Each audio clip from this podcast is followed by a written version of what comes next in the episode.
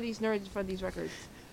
We're ready. We're we're starting. Um, uh, hello, my name is William Burnett, and I'm sitting here with Sybil Jason, and you're watching Talk Video. Uh, my my, I don't know what you were trying to call it, something, but it's a, a video show, interview Vlog.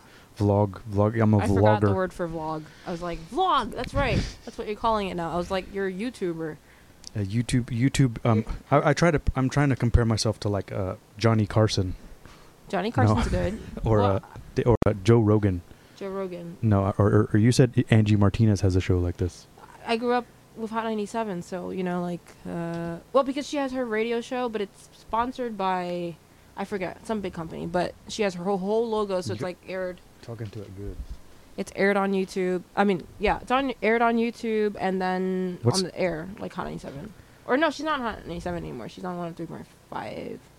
But she's a she's been a um She's a radio personality from New York. New York Yeah. radio personality, Angie Martinez. I grew up with her. Me- And then she also had her little hits in the early 2000s. yeah, and then now, she, so now she's not on the radio anymore. I don't. I don't she is. Oh, see, I, I switched from Hot 97 to WBLS. She's I'm on that, I think. 103 some No, oh, that's that's WBLS Kiss like- FM. Oh, the old Kiss FM. No. 98.7. What's one, what, 103.5? I can't remember the name of it, but that, that one I, I don't listen to.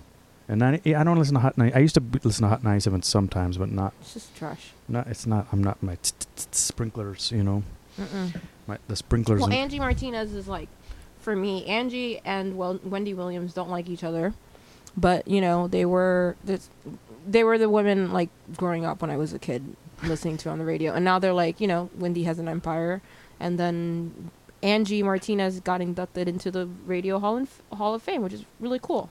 So I, I, what what I'm, I'm gonna have to watch her podcast because I love. Uh, Yeah, she'll have like, things, and I, I, I was a big fan of Hot 97. so but she, even though she might not have been on it, yeah, she, she was on Hot 97, right? She was, Yeah, yeah, yeah, yeah, for until sure. like early, maybe like last, like ten years ago or something. I don't know, but she's like on um, she might be on one hundred three point five or whatever one hundred five. I don't know what I don't know. I don't listen, but you know, I'll just be like, oh, Lil' Kim, what she got to say.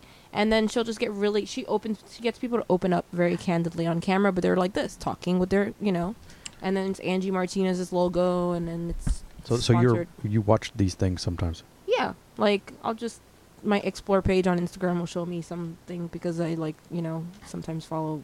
But you you're, you're not like looking for them through YouTube.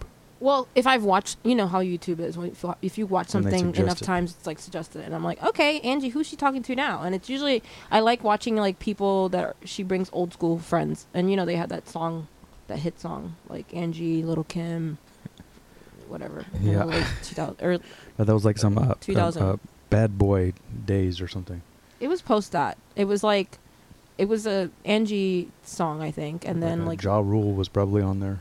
No, it was all women. It was like Oh, women's don't- anthems. I forget the name of the song. I should know this because I'm like a hip hop head, but no. No, all right. I- so so let well, let's, Let's- let- have you, I, I, did I send you a link to one of these shows? Have you watched one before? No, you have not. I thought I sent you. I've been Nope. sending everybody Veronica's because I put it on YouTube like hidden already, and and I thought that you might have watched it. So so usually we like kind of talk about your where you're from, how you grew up, what tapes you bought at the mall, and then it kind of get into like how how you got to where you are now and why you're involved in like the general ideas. We talk about music stuff. yeah. So, um, a little introduction.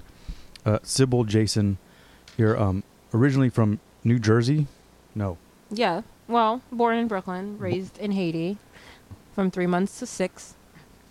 And then Jersey, right across the river in Hudson County, like next to Jersey City. So people are like, you either have to be new, from New York City to know or just know the area. It's called North Bergen. so I, I I just think of you as from Jersey. You spent your formative years in Jersey, like you're Yes. you were a teenager there. I was a teenager being really ratchet in the, well, not ratchet, but you know, just kind of like In Jersey, in Jersey, like on the waterfront, literally. and and somehow at this point now you're you were living in Europe kind of for a while. Five years ago, five- five, years five- ago th- this past week. It's crazy. you were living there, and you you're a DJ now. Like I've a, always a- been a DJ. No, but I mean like that's your job. Before you had like other jobs. yeah, it's weird. It's not. It's not like people are like you're killing. it." I'm like, mm. So, so we're gonna try to. Out, so the idea is that, like, my idea, the main idea with the show is that like we're gonna have a conversation and people will feel like they're involved and and uh maybe the younger people like can see the path that you took you know and learn something from it and, and maybe you know Yeah. help them out that's that's the idea that i have like I didn't pick this, guys. It picked me, but it all makes sense. no, really, it's I've I've had it. This is 15 years now since I've learned to DJ. So, yeah um, a lot of things that are tied to me, like Farst, I never expected it to be more than a blog, or I never expected the name to be anything but just this corner on the internet in 2006, and now it's tied to me and the bird and everything and all of that whole background, which we can get into. But yeah so so you're you're you're doing all right but um you know you start so you start out you're born in haiti spent do you remember no, born in Flatbush. born in flatbush raised, which is funny because people always think that, but my mom took me back at three months old, which is great because I got to experience Haiti. why did that why did she do that that seems like usually it's the other way around Immigrant parents do this. so they I- wanted you to like learn learn the language and Yeah, and I think it was just easier for my mom. Um, because it's hard here Yeah, I mean, my mom. Okay, she's gonna watch this. So, hi, mom. But like, you know, she moved to America almost 40 years ago, 1980, and it's really hard to adjust to somewhere foreign. You Yeah. know what I mean? Especially in the 80s, like things were crazy and. So she had been in New York, what, like five or six years, and and, Yeah, then- yeah. and had you, and then she was like, "Oh, this is nuh-uh. I'm going Ye- back to my family." Well, she was already like kind of back and forth. Okay. You know, like she was in Haiti a lot and just um kind of like me when I first moved to Europe. I was just like, I don't know about this Yeah. place. Like, Well, I would- and also tell me if if, I, if if you don't want to answer any of these questions, you don't have to do. it. Like if you're Yeah, like, yeah. "Oh, this is rude." no, you know, I'm very open. It's just more like my mom's gonna be watching. and was like, we're telling my business to the whole internet. I'm like, oh well, this is my story too. So, um, We'll, we'll we'll be respectful. no, she's cool. She's um, I wish she was here, but um, most people know my mom or they know of her because Me- of did I mean? I can't remember if I. I don't think you remember my mom. She was at the rooftop party eight years ago, but that massive rooftop party where she met like tw- twenty people in two minutes and was like, "I'm going home." Around the corner. That seems familiar. I, I, She's coming to the to the thing before, like Jeremy Chupacabras has met her, and don't- yeah. you know. Anyway, so the point Sorry. is, so my mom had me and then brought me back at three months, and I spent my formative years in Haiti. And was was your dad here or there? He was there, but he wasn't in my life, so Okay. it's just it's just funny that like I do everything that he has done or did used to do. He's passed on, but um it's funny because it just well he wasn't in my life and it's just like this genetic thing that He- skipped yeah. everyone but me. It's in your DNA. It's really that's why I'm like radio. We're doing radio with video. So so what? I mean, what? So you're saying this? That what? It, your so your father did radio and and uh, he was a Music radio person. personality, TV personality, actor, in Haiti. Yeah. And uh, and that was during the '80s, I guess. the whole time until until he died. Oh, So up until recently. And then he was an actor too in Haitian movies. so, so he was like a a, a, fa- a famous dude he was in Haiti. very famous. When I went to the funeral, it was a Crazy. it was um. I didn't. I mean, I remember I- that one time I found a I found a picture in the thing, and I was like some dude playing the keyboard.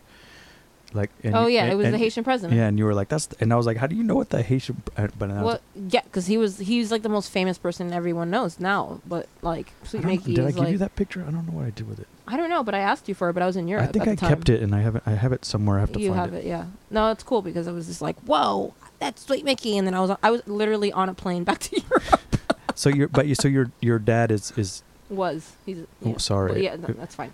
Um, yeah, he was a very famous dude, And- and it's like funny because my whole life everybody was like, when I learned to DJ, like in New York yeah in the 2000s or whatever, we'd go out, and it, at this time I just we'd just be going out. Like friends would be like my friend Gina would always be like, "Tell him about your dad." I'm like, "No, I don't want to talk about my dad," because everybody thought it was funny that I had a famous dad yeah. in another country. But it's weird. Like I, it's a you want to go out and make it on your own, you know, and not like ride anybody's coattail. So it's completely understandable to not want to Yeah, but mention that. The, it's weird because But then I didn't get anything from him. Like he wasn't in my life. And um, you know, when I first when he first heard me on East Village Radio, he called me and he was like, "Oh my god, baby, I can't believe it. My only child on the radio. Oh my god." He, that's how he talked, you know, like in English too. And I was like, "Yeah," and cuz I always liked radio, you know, when I was a yeah, kid yeah.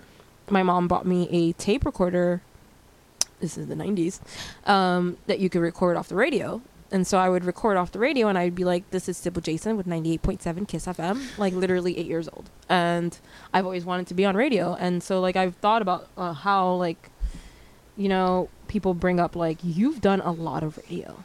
Like you've done a lot of radio, and I'm like, yeah. Yeah. And all those mixes I have, and then Forest, and just like keeping it up in 2006 glory.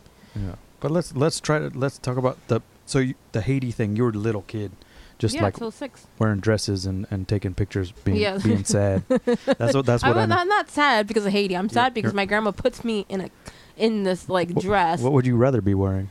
I don't know. I was just Like I was regular clothes. Yeah, she would just like make me. But the, the nice thing is like she would make these dresses for me, make me the cake, take me across the street to the studio. My mom's in America, so she Yeah. wants to send these pictures and just like Oh. pay the photographer across the street. And it's so sweet, but I'm like confused, and I'm like, I don't want this cake, and I want to go home. So like, Oh. like So your mom would go back and leave you with grandma sometimes. yeah, like my grand. Uh, that's what a lot of families do. A lot of immigrant yeah, yeah. families do. And so my mom like finally like she just was. She got know- settled enough to bring you over, Yeah, yeah. Finally, like on her own. and and you were six. So the funny thing is, my mom just told me recently, like since I came back in December, since I've been back, she said, "You know, you were stuck here. You and your grandma. You were supposed to start first grade. My grandma paid for tuition, made my dress and everything. At that point, I was like speaking okay French, Yeah. you know. So I was speaking. I still I still speak Creole, but because it was my first language. But my so we were stuck since that like summer.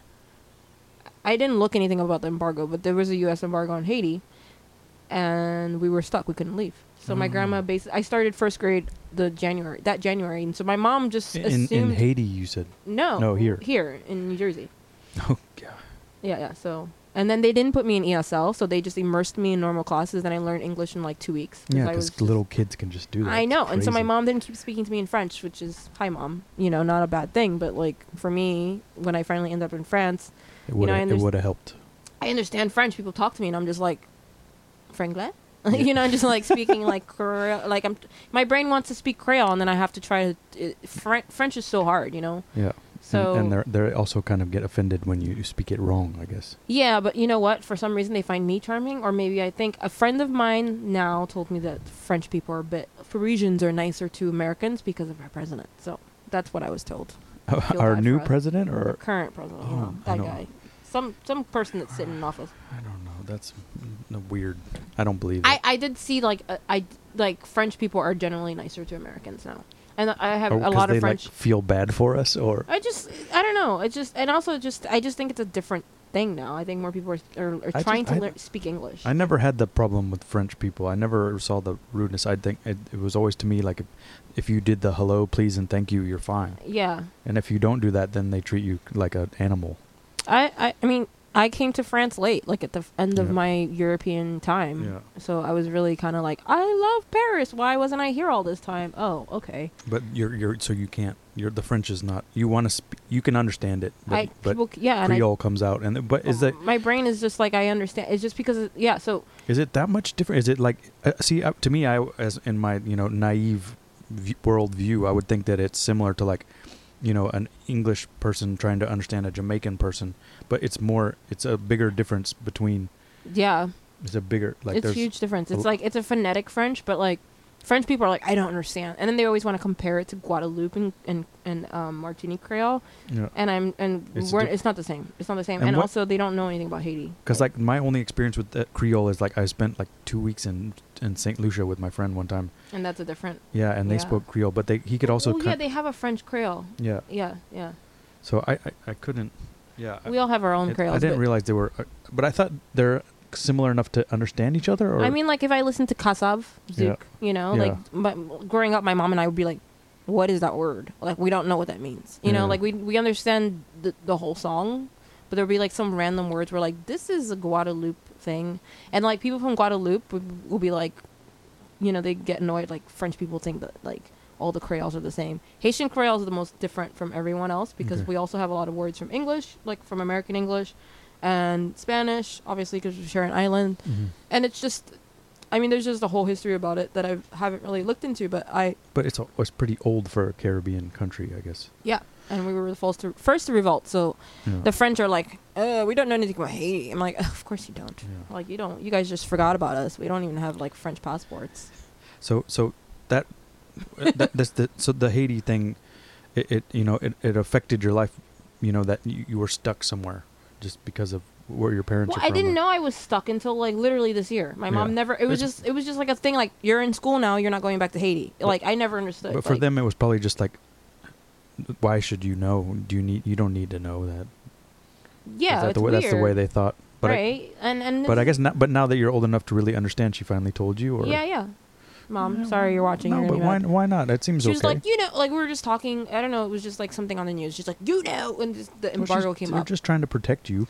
Yeah, but you don't like. Uh, I'm not gonna say this because it's on air, and she's gonna watch this. So, one time I went to Haiti. The last time I went to Haiti before um, I went to my dad's funeral in '92, I went for a holiday for a month, and then my mom just didn't tell me that we moved to another town in New Jersey. So I came back to a, different house, like really tired from the airport. Like, uh, okay, woke up and was like, "So we moved," and she's like, "Yeah," and I'm like, "Okay." So yeah, But she, but in her eyes, she was probably making a, a new home for you. Yeah, but she could have told me on the ride from JFK to New Jersey that like, hey, when you get home, it's a different house. It's a different setup. I don't. She probably that. And her, I'll, I'll just defend her. She probably thought she was doing a wonderful thing. you I know my She's- mom's gonna be watching th- this and being like, "Thank you." well, I I can see her point of view. Like, no, I, I'm not mad about it, yeah. but it's like it's funny because I didn't even ever think about the embargo. But you probably would have got mad either way. I wouldn't You, be mad. you don't want to be mad your whole vacation. You'd rather be mad when you no, get back. No, she wasn't gonna tell. uh, you were mad that she didn't tell you, or you were mad that you moved. I wouldn't be mad. I would have been like, okay, fine. You Hmm. know, like whatever. You got to do what you got to do. She moved me to a better neighborhood, Yeah. And she did so. Has a single ho- mom, so big old- up to her. So you said that was '92. So then you're already I was seven. seven. So this is your neighborhood that you spent your middle school, high school, same house. Yeah. And where that is well, not the same house, but same like same same neighborhood. area code. same area code, same neighborhood in that giant town. And And then wait, what town? Eh, what town is it again? Sorry, North Bergen, North Bergen. All right. Okay. New Jersey. New Jersey. We've had the same mayor since I was basically born, and I didn't. Vo- I didn't. I wasn't around to vote. I was playing and But- panorama bar. I don't. But I don't. Uh, For- Jer- but Jersey is like a. It's right can- there. It's right there. It's, It's, like, it- Ridgewood. yeah. It's like a. But it's something that I know nothing about. Like, I know. It's so. Uh, but you know, like- Sojo Spa. You know, everybody's going to Sojo Spa. Mm-hmm. Everyone. It's no. a spa like on the waterfront. You could take a bus from Port Authority, and it's like King Spa, but it's actually like f- someone's like fake bougie Jersey bougie, and I was like, it's nice. It's fine. It's like five like a minutes s- from my a house. spray tan.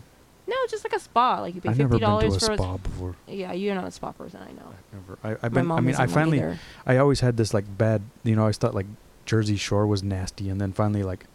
10 years ago I was like went and I was like whoa this is a pretty nice beach Yeah, Jersey's okay. I'm see see the Jersey There's, like, I'm from nice is like parts. some weird Jersey. It's like you're like but you're from New York yeah it's like It's like yeah, that's why I'm like I'm born in New York. I spent ten years coming of age in New York City. it's like Brooklyn Brooklyn. Brooklyn, on the other side it's yeah, like there's a Manhattan and one side it's one literally side across is- the river. Yeah. It's like right outside of the tunnel. So it's like you know, So- I'm grateful for that so you, because so you're but it- but I don't know what but there's so- there's it, what's the difference between Jersey and and uh, is there any I don't know really, because I mean, I do have an accent, and I feel like some things are very Jersey specific. yeah You know what I mean? But it's also just like sounds like you're from New York. Like if I like when I arrive in Newark is like my home airport. Like I think they know me now. Like all the customs guys, they're like they don't even give me crap anymore. They're just like, hey, like, oh, you got a German uh, residency, huh? And I'm like, shh, don't put me on blast. You know, like just making jokes and like filling out the form for me because the mobile app doesn't work. Like they're just nice and they, they some you know the last time I flew back some uh Remainer yeah tried to like mess with me, some British drunk Mm, guy, and I was just we don't need to talk about that Yeah, no, but it's funny because like the, the the customs guys were like, "Let us know if you need us," because he started to fight in front of me, in front of the customs people with me, and I was like, "It's like you're on my turf now." watch out Yeah, they were like, they were like, "Let us know if you need us," and I was like, "This is my airport, Newark Airport." I guess I'm just saying that because I don't have much Jersey experience so I, I- Yeah. especially that I, I, I mean, my jersey's fake jersey. It's like a weird suburb. It's like Ridgewood, yeah but nicer, and it's also just. I don't know. It's I can see the Empire State Building from my window. Yeah, yeah, yeah. It's like goes. You go up on that hill a little bit. You're like a little. Yeah, it's on top of a yeah, hill. Yep. I know. I know. I, I've, I've dri- I drive through there. You Yeah. know, I've driven around. We I we used to, when I was in the late no the late '90s, like in '99 when I first moved here in 2000. We would drive around Jersey and like look for um record stores. There Like, weren't many. book. Uh, there was a couple. Like I used to order from Mike Simonetti all the time, and he would be super late, And I was in college at the time in Jersey City, and I'd be like, it'd be like three weeks later, I'd be like, "Hey, what's up with this record? Hey, um, you know, I could just pick it up. I'm in college, like right by there, and he would just ship it out like the next day.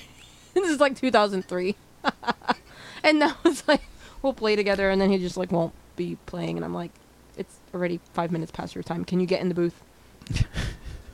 Hi, Mike. Yeah. I never bought funny. records from him before. When it, you know, like when it was it Trouble Man. Yeah.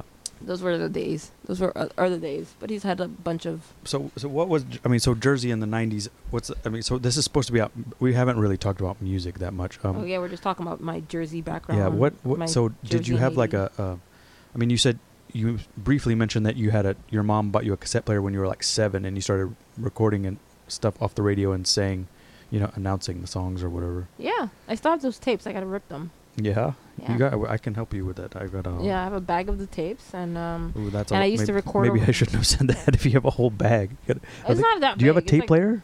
Yeah, I just haven't been able. sound I've been abroad, set- so I set haven't. it up. Yeah, do yeah. it.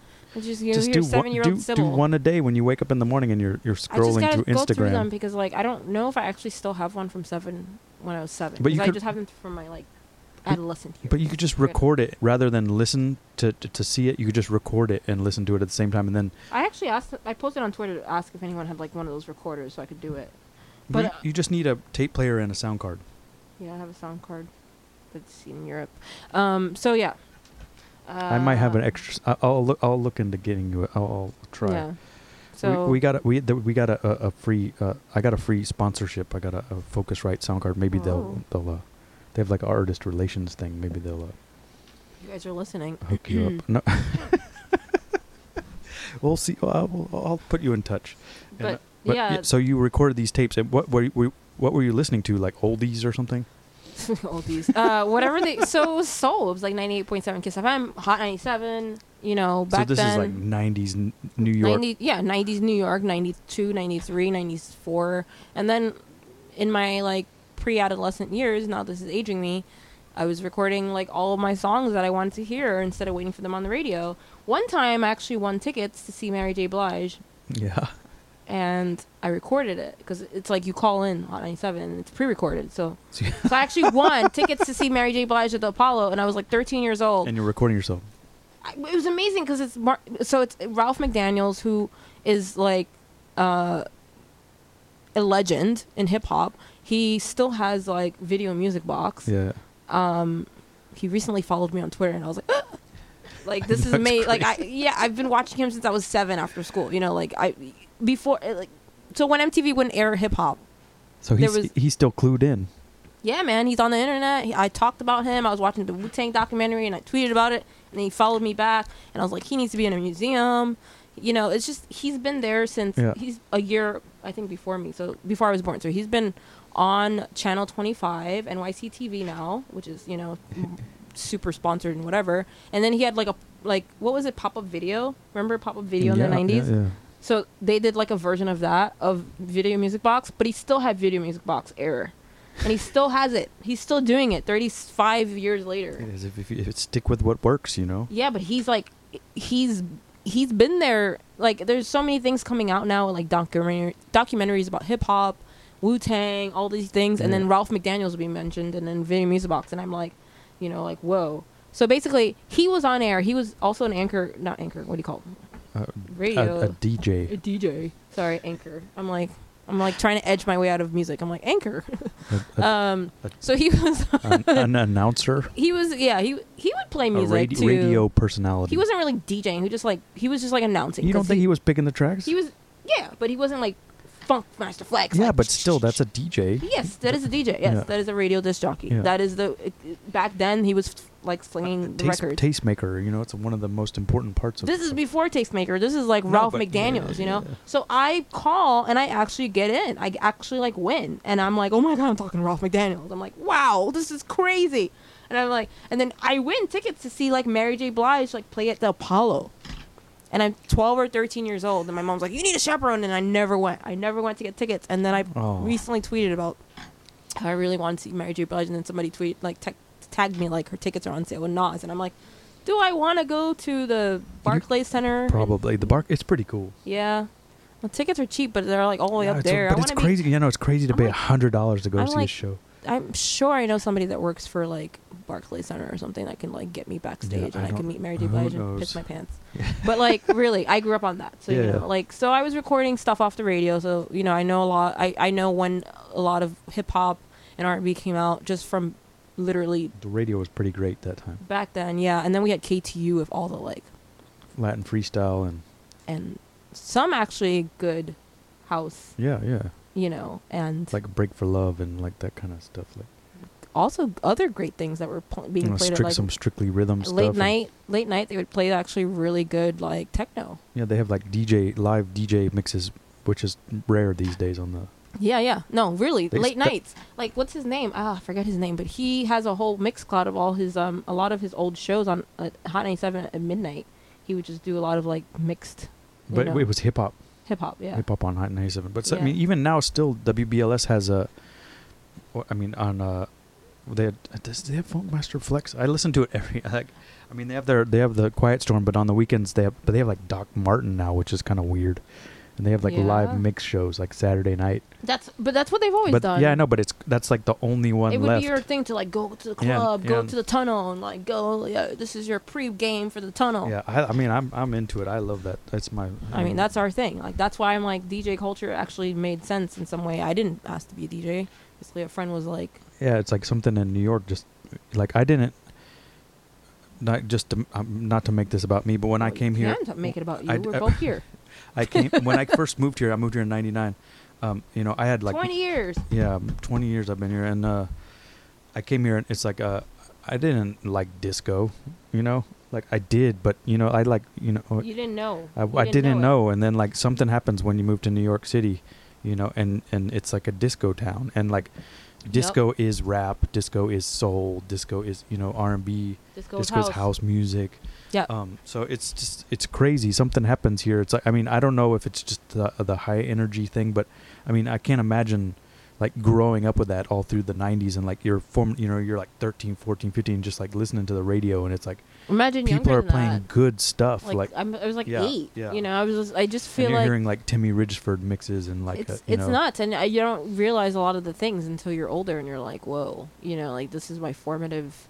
it's, like, Everything just makes sense, you Yeah. know. Just me being a music nerd, just makes sense from like turning on the radio when I first moved back, and I remember the first thing I heard, like, I turned on the radio was "Let's Talk About Sex, Oh. Baby," and I was like, and then I was just like Salt hooked. pepper. Yeah, and my mom just was like, my, I'm so grateful that my mom never censored me with music. You know, like she just was like, she likes music. I wanted to be a dancer when um, li- in Living Color was there's, like, on. yeah the fly girls I wanted to be a fly girl. You know, you probably know this story. So no I don't but I really liked in Living yeah, Color so I was like five my, or something. dad used to watch six. that, Really?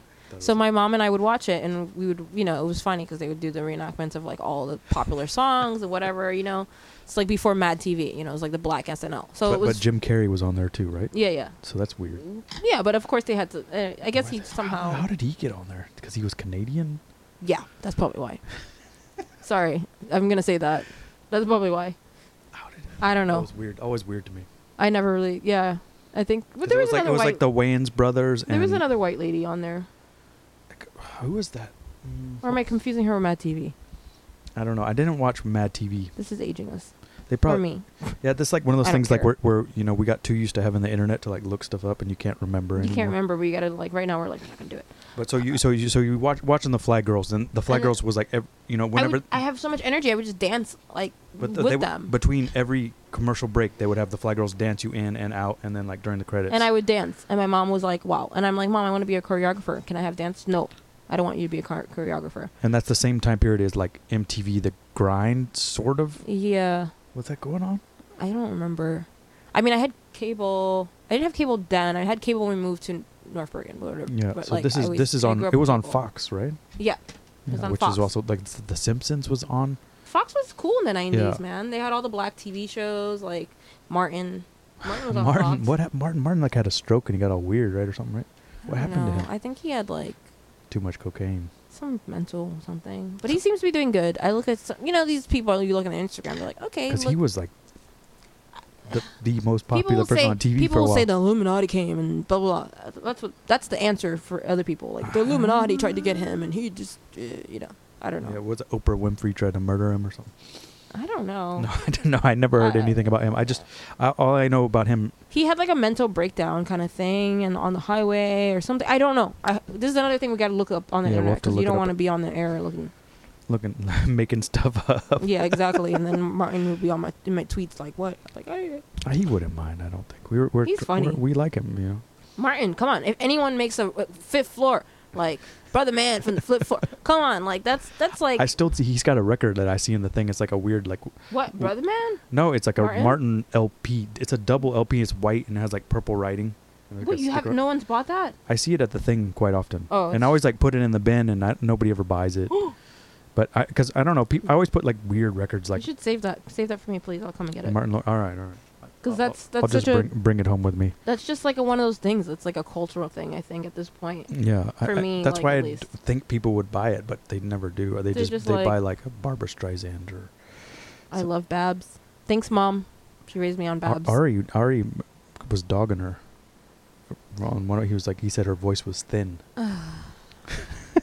She's a little too show tune for me. I'm not. I'm not. You guys should watch this documentary. I saw a documentary on the plane.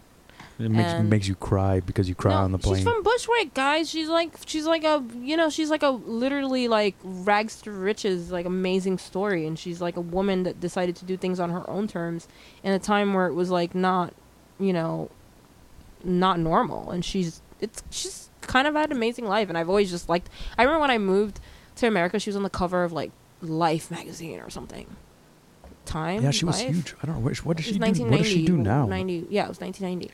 Uh, I don't know. She just she got really. Oh, she tried to sue Google because her th- there's a bar, it's called the Streisand effect. It's a whole thing. Oh, She tried to sue Google because her house is on on Google Maps and she didn't want people to like find out. But she like lives remotely in like Oh, Hawaii and- or some and that made it worse.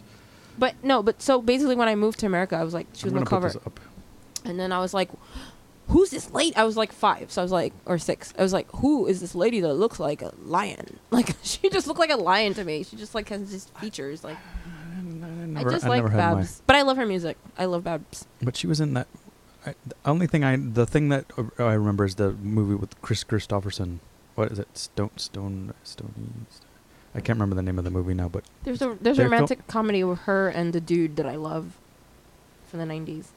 It's very like mid. who's that? the dude? What's his name? Oh, You know. that's not Kris Kristofferson. I know. Sorry, I just was like, I can't. You don't remember, but I don't remember the name of the song of the movie either. Ugh. From the '90s. Yeah, this is what Well, happens. it's like one of her grow one of her one of her last movies or something. Yeah, she did it with the guy from um I can't remember what. the dude, Yeah, from you know. from the dude. the dude. You know that sh- that movie that everybody Yeah. loves. Yeah, yeah. I don't really like it that much. Me either. I don't. It's not. It's like whatever. I'd rather watch Raising Arizona.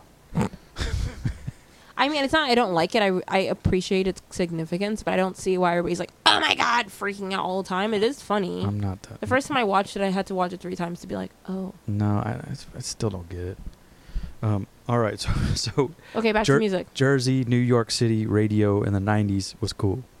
Yeah. And uh, do you remember? So so that was a big thing. Were there like, and uh, were you going to see concerts or going to any record store? Did you have friends that were like connecting you with any kind of thing, or were you like on your own in I your was always on my own looking for music, but like that wasn't a time of like record like digging or anything for me But because I was like still your too young. Friends at school? Did w- was it like a No. thing? No, you they just weren't into music. Like I, when I was young, everyone was listening to like Disney, and then my teachers were telling my telling my mom like, "You're letting her listen to that rap music with the cursing and all this stuff." And I was like eight, and my mom was like, "Whatever." you're like it's on the radio.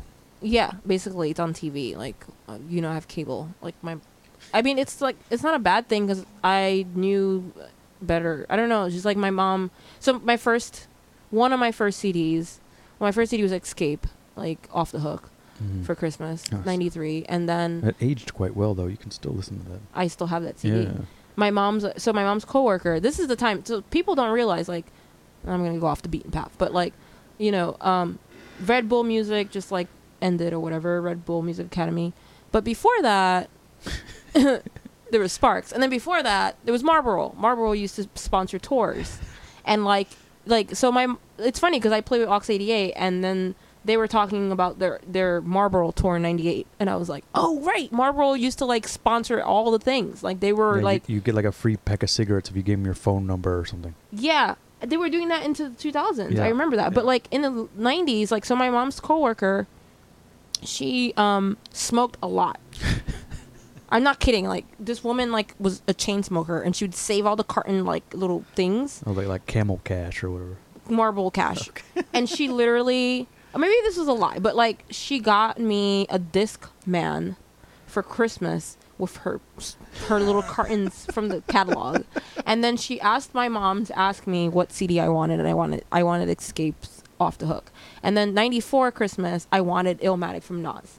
And my uncle got me that for Christmas. Thanks mom and thanks uncle. But like it, it's crazy because she smoked that much that many cigarettes. I, and my mom I remember my mom being like Yeah, talking about it, but Disc, like Discman's like top of the list, you know. Like yeah, I got that for my birthday, Like- like, like when I was 50,000 seven, eight. I was eight years old. That was what I got for Christmas. It was crazy, and so I got that for Christmas from my. uh we used to call her my white grandmother, like you know, my mom's coworker, but like she's cool. She's, Yeah. she still like follows me on Facebook and like you know whatever. But like what's her name? Linda, hey Linda, Hello, Linda. she's still in Jersey.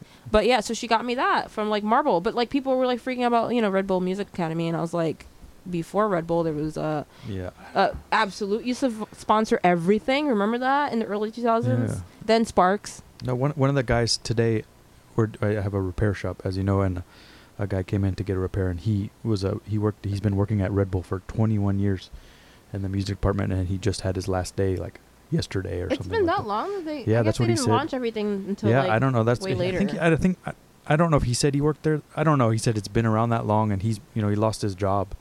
So and and I mean I don't know him very well, but he was like telling me like that that it's it was a separate company.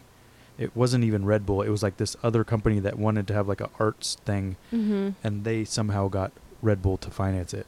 Yeah, yeah. And so it's like everybody's like dogging this thing, and which created good content and had good taste. It really did bring a lot of things to surface. I Mm. was never lucky enough to be a part of it, which is a shame because I really wanted to do something highlighting Haitian music.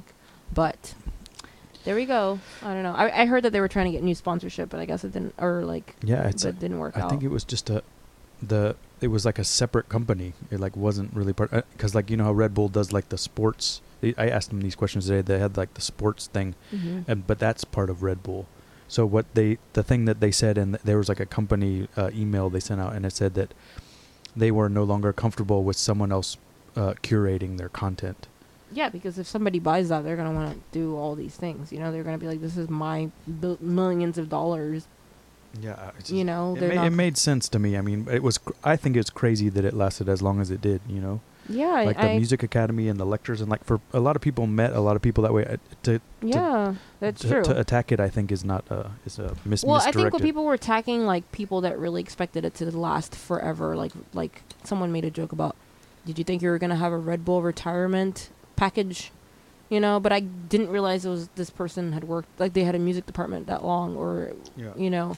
But um, it's so funny because I three years ago I went when I lived in Barcelona. I went to a RBMA thing at Montjuic Castle, which is an old castle, and they like rented out the castle, which must have cost so much money.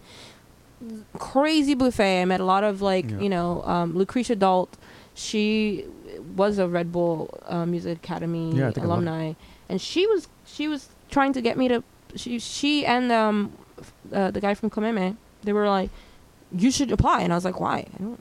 Okay, I, I didn't have any ambition, but they were like, you should do it. I'm like, okay, and but Lucrecia at the time was also a great thing that was uh, about that is that she was. Um, they asked her to be, be a teacher for the next, uh, you know, Yeah. year of of students. yeah. So she was teaching in Cana- in Montreal or Canada somewhere. Yeah. So it was cool. So like she was like, I can't believe like I just went. I was a student and now I'm a teacher, and it was a cool thing. So you know, I don't have any issue with I, it. mean, I just I, I, I would it just I would say pick your battles. You know, like it's something that you know ma- lot of it's gross. things. Like I'm not gonna drink a Red Bull. That's disgusting. Yeah, no, but You know, but, but at like- least the RBMA things. You how many RBMA things have you been to that have been amazing? You know, they're like amazingly curated, Yeah. and I mean, if you go to anything that's like invite only, you're gonna eat like and drink for free, like amazing food. Like in Spain, I was like, what is this? I just was eating all these amazing sliders, drinking Yeah, all this wine, and it was just great. And you're in like a medieval castle. Yeah, so it's so it's too bad. I think it's too bad that they. I mean, it's just like the like everything. Nothing lasts forever, you know. Yeah. So- Enjoy it while it lasts. Exactly. That's why Will and I were talking earlier. You got to do things now. You know, you got to Yeah. just be able to just do things, and that's another thing about me being happy to be home is that people are more apt to You do things. You can't really sit around here. No, You get passed right by. exactly. Um. So, so ninety. So you grew up Jersey, and then you did. Co- you had college in Jersey too. mm-hmm. And where'd you go to school? In JCU, In JCU, New New Jersey. Jersey City University, in Jersey City.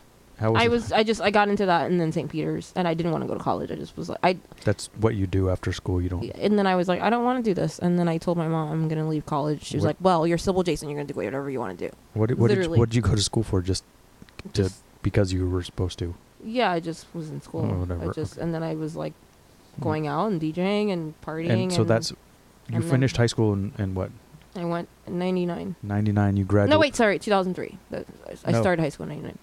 Started you grad so you graduated high school in two thousand three. Yeah. And then you kind of go to college for a little while and not for a few you. years, yeah, and then I was and just then like, your mom's like, uh, then you just so you, so my you're mom was disappointed, but she was like, I get it, and she was like, but she literally said, "You're Sybil Jason. You're gonna do whatever you want to do."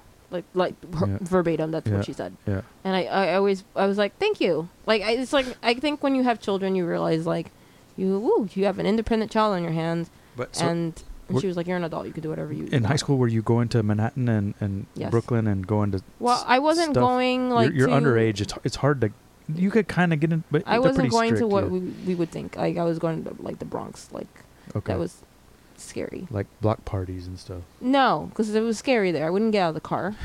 I'd be like, I, I would tell my best friend, "Are you, you sure the door's locked? I'm not trying to get robbed. This is the hood. This is like the Bronx. Like, I mean, it's still the hood, but like this is the Bronx in 2001 or something. it's not that bad Uh, it- was it uh, maybe at night i don't know yeah, at night, when you're a teenager, come on. I guess so, sneaking yeah. out of the house. yeah yeah Now you're making me tell all my secrets. I had all my one- teenage secrets. i had here. one my i don't i don't should i tell this story Yes, because I just my mom's gonna see this and be like, oh, and then she's never gonna let me live it down. i don't know if my parents my, my well i'll tell the story anyway I, when i first moved here in, in 99 like i said i had i got a job like first day i moved here with, at chelsea piers New York, and uh land, you get a job.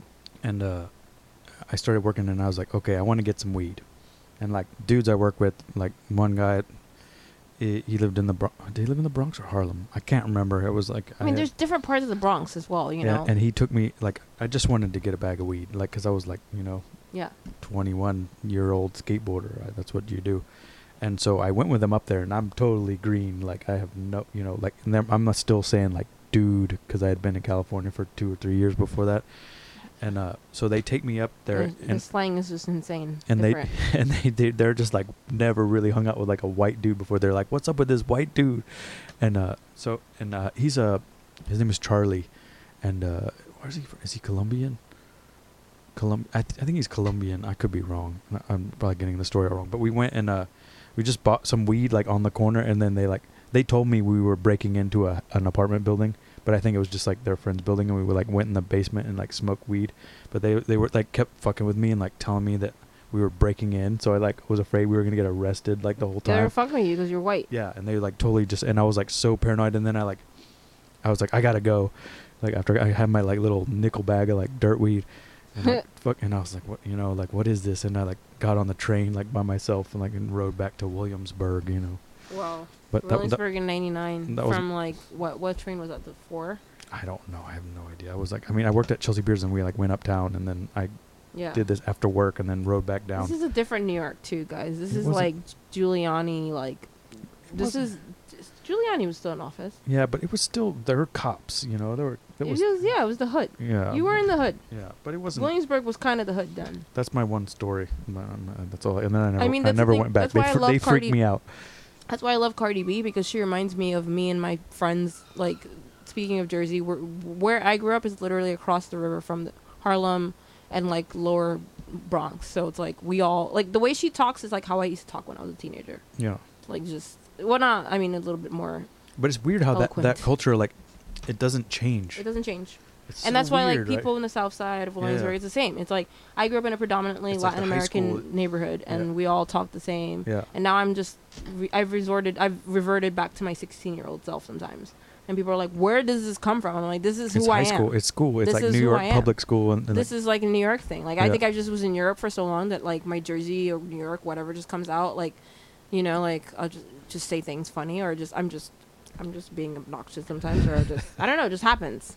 so so, I'm in New York, so I just feel comfortable. so so you start going out to this stuff in college, and then uh, let's let's Yeah, so I start going to like I start meeting people off of like Live Journal, Makeout Club, and you know just MySpace and just ear- early internet yeah, early internet, chat chat rooms Friendster, and yeah, and like you know just like Yahoo groups. And before that I was like hanging out in the city. You know, I'd Yeah. go out. Like I, I made a friend from. She is. We talked last night. We made friends. Uh, so basically, she's like my first New York City friend, Mm. and we met through the Interpol. Remember that band? yeah. Forums in 2003. And then um, but so how did you get into the Interpol? I don't know. Yeah, I just started listening to indie rock. Like, yeah. that's I'm not ashamed of that shit. Yeah. Like I love Interpol. The first album, Turn on the Black uh, Bright Lights. You know, I love that album. It's just so, like very nostalgic for me. I listen Yeah. to it and I'm like, oh, New York. I walk around. The, I wanted to go to NYU. I I, wanted to, tran but I was like, how am I gonna pay Yeah, for that? Crazy. Expe- it was so expensive then. Imagine that. Like in Mm. 2003, it was like fifty thousand dollars a year A year. just to like not be like in, on campus. Yeah. No, it's it's crazy. And so, you know, I was just like, I was just enamored. I was just like so happy that I was old enough to go into the city. Like, I would go, like, I would leave school, take the PATH train in, and then, because the PATH train is not near me where I grew up, but it's, it's near Jersey City. So I would just go in, walk around, and then, so I made this friend, hi, Lita, you know, um, she's, Lita, like Lita, uh, yeah, like Lita Ford, but Alita. Alita. Okay. She's Guyanese, and um, and we became friends. And she's always so when I started DJing, she doesn't drink or anything, and um, she's currently with child, but she'd still come out to like random all these years until she left New York yeah. in like 2010 or 11. She'd still come out to like whatever warehouse party or whatever, That's and cool. and she'd still come out, drink water, you know, whatever non-alcoholic beverage they had.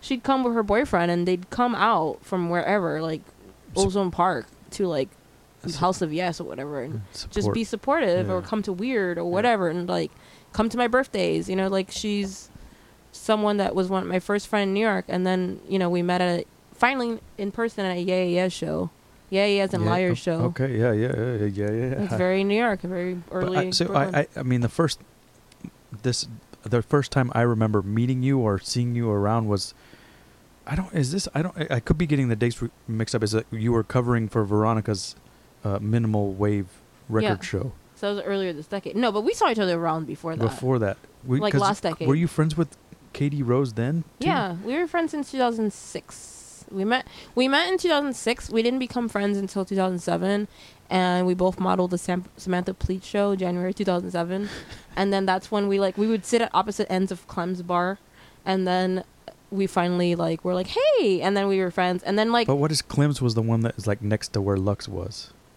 l- no uh on the Gra- Havemeyer and Grand, Havemeyer and Havemeyer and Grant. I don't remember what the hell's Lux. Lux was where Electro Electro Clash. I guess it was before you. Yeah, it was probably before me. It was next door to Clem's. I remember that name though. Yeah, that's where like Berliniumsburg and Larry Tee and all that stuff. Well, I remember Larry Tee. I remember Larry Tee. But like I never, so I wouldn't go to Brooklyn. So basically, I would come to Brooklyn in like 2003, four. yeah, that was that's right when it was over. After Laurie's side, I would come to like Royal Oak and Union Pool because our friends were working there. Yeah, yeah. So like everything was going on on the Laurie side. But This was like the first shift to where people would just go to Williamsburg, Brooklyn Yeah. only. It was like the first But there was nothing in Williamsburg really, except for like Clem's. Well, Clem's opened 2004. Galapagos Galapagos was there for a long time. and uh, North Sixth, North Sixth. Black and Black and Red. Black and red. Wow. Uh, Wow. Volume. I don't know volume. Volume was like kind of where uh, uh See, on Banker by the lot, by where Sound. I think maybe where Soundhouse is now. what is Soundhouse? Soundhouse is like right up the street on Banker. Studio B? Yeah, no, not Studio B. It was Okay. further up. Because Studio B was something else. Yeah, Studio It- B was- It is something else now. Yeah, yeah. No, it's it's, just like someone's loft or something. Some rich person's place. Okay. But um, so th- does this? How did you get from uh, the Okay. hot, hot ninety seven, uh, So- Kiss FM to to Interpol? Uh, you you, know. graduate high school and then you just change. Like I don't know. It's like you just go through changes in life. You're like You're just I'm, from the internet, probably. No, I just like I went through a change and then I just like found the, like I just found I just started listening to music through the internet, and I've met people through forums. But you weren't listening to like like a New Order or stuff like that when you were in, in the '90s, were you? Or I would. I mean, I You didn't listened to like. whatever I, I was on didn't, the I didn't like seek it out, but I would hear it, and I never put two and two together until I like knew what Joy Division was and learned post punk from the beginning. yeah, But I went from be- uh, before that, and I went to like you know I'm a big anarcho punk person, so I went to Crass and all that stuff, and then like Throbbing Gristle and all these things, and then like Public Image Limited, and so I like I had my I I like went back, yeah. but like so basically, the internet. Mm, was it like at a store? How do you how do you find out all this stuff? Like at the record store or record store. You ask people, and then you figure it out. which record store were you going to? Like other other music, Bleecker Bob's. Other music a lot. Other music was a big one. Um, No listening station. it's so sad when other music closed. Yeah, I haven't. I want to. I'm really looking forward to seeing the the movie Wait, there's a movie? or documentary. They made like a documentary about it. It just came. I think it just premiered like a, um, last month or something. Um, Two months ago, maybe. I was, d- it was so I was also ordering a lot of things on eBay and selling a lot on eBay. I was like flipping things on eBay. I was one of those people. I could have been nasty gal, like that woman that like. So basically, I would thrift a lot in Jersey before Jersey became a nightmare Mm. in terms of thrifting, and I would flip like two dollars shoes for two fifty. Yeah. But like I would just like there were people that would bid on these shoes. Yeah. I remember my friend being like, "Damn!" Like, I mean, that was a lot of money back then. Yeah, yeah. Imagine in college, you're like broke, and I couldn't. Yeah. Like, I was pissed to leave my. But you could just spot the na- the names and the styles people wanted. It wasn't even that. It was just shoes in the '80s were made better, and they were dead stock. So I got a lot of dead stock and unworn clothes, Yeah. and that were just like shoes that you would pay six hundred dollars for now because of the way, way they're ma- made. Yeah. And I would pay two hundred two dollars because this church thrift shop near my house like had like hordes. I don't know if a shoe store closed out, and I just bought them, and then I just flipped I mean, them it and could have just been one person, you know, like some. like- no, it was a shoe Oh, store. oh, they're they, different they, They knew because it was a church, and they Okay, were old ladies, and I just had a lot of good things I still owned. I like, you know, my mom and I just were thrifty ladies, and we just love. We get great things, but now it's like I'm, my mom still finds deals. I'm like, how? I don't. I don't even. Nah, they're still I just. I'm, I mean, on I'm on the internet. I just get my everything discounted all yeah, the time. so Yeah. Sybil saves that world. But um uh so basically what happened was a friend of mine was like, You have good taste in music and he was like, Burn two CDs, let's throw a party at the hole every other week. And then it was like he didn't really show me how to DJ. He was like, "This is it, just slide." And then I figured out the rest. So I, I mean, the hole was kind of. It was on First Avenue, it was, acro- it was, yeah, it was, kind of like it was- across from Lit. Yeah, but then down a all, it was bit. like Mars Bar and then right there. So it was like a skater bar. Yeah. So like epically later it has a bunch of pictures of that time. I remember my the thing I remember there is going there and seeing Kim Ann Foxman and uh, Andy Butler DJ there, and being like, They did the whole. I had no idea because I would just only go yeah, there. no, like- no, they would play, and, and I was like, who are these people like playing this stuff that I like too? It was a play like Because like, I, I- it was hard to find. You would find people sometimes like that would find what you like, but they were like, oh, that's cool. These are cool people, and then there's like all these freaks. In, in the yeah. So that was so for anyone listening that wasn't of this age or this period around in New York in this period. Um, like post Electro Clash before the disco edits. yeah, yeah. Basically, Electric Clash was still kind of being played. It wasn't like when it blew up, blew up, Yeah. but it was at, still very much in vogue in New York City. Yeah. So like I would play at the whole post punk, um, Who, who were you playing? Who were you playing with? My friend Frankie. Frankie, who's that? I don't. I don't He think anyone knows him. He's around, but he's just he like he worked at pianos for a while, so I would do pianos happy hours, and then that's what started Farst, um, because I wanted to do one DJ set and post it, and then yeah, so like he basically was a person that recognized that like you would be a good DJ. So you were still living in Jersey at this time, or I would go back and forth between New York, like Because like I- subletting and and living. so you would stay in friends' apartments for a while when they'd go out of town, or or no, sublet? just people would have like cheap rooms. oh, you just sub, like sublet. cheap three hundred dollar rooms. Yeah. it's like so you had so you had a lot of roommates. Yeah, but it was just like you're out all the time, and Yeah. it would be short periods, and you then just I go, finally, go home and go to sleep and take a shower and leave. yeah, or just like I would just stay out because I never did drugs, so I would just Yeah. I always had this crazy energy Yeah, when I didn't leave, when I didn't live in in the city. So when I was still like 18, um, I would just hang out until like the sun rose or whatever, and then we go back to Brooklyn, and then like That's everybody was doing because drugs back then. I thought I always think of you as a Greenpoint person, kind of. yeah, because I s- used to you, live in Greenpoint. You stayed here for this was a long, long period. So this is we're talking about 15 years ago, guys. So this is like really interesting to be like, wow, 15 years, wow. Um, this is 15 It's years ago. It's not that long ago, is it? It feels like it because it's, so much has changed and the decade's over. Does it? It seems the same to me. It right now it does because I'm having a lot of like 2004 moments where I'm like, wait, here is it. I'm running into this like, person you're I haven't still seen. around. I'm running into people I haven't seen in like 10 years, 12 years, 15 years. It's like Yeah. weird. We're like, hey. Yeah. Um, but like, yeah. So you know me from Greenpoint because I was Greenpoint. Like I didn't leave Greenpoint. Yeah. I lived like go go to the pet store. yeah, yeah, which I still go to. And then I'm like, hey, at the thing, hey guys, and the pet store guy's like, what? You're back in town? Like ducks behind the counter, like falling over. It's Yeah. nice. It's nice to come home to my old neighborhood Yeah, and there's feel a like few, loved. few you know. things are still here. you yeah, know. I'm like, you're still here. I go to the Rite Aid and I see my old pharmacist. They're like, wow. I'm like, yeah, you're still here. Yeah, but some of us, I don't know. We'll see. There's a lot of new tall buildings, so I don't know. I mean, Manhattan gonna Ave has changed a lot, but yeah. So you know me as Greenpoint, and I also used to live in Williamsburg too. Yeah. Um, and when did you?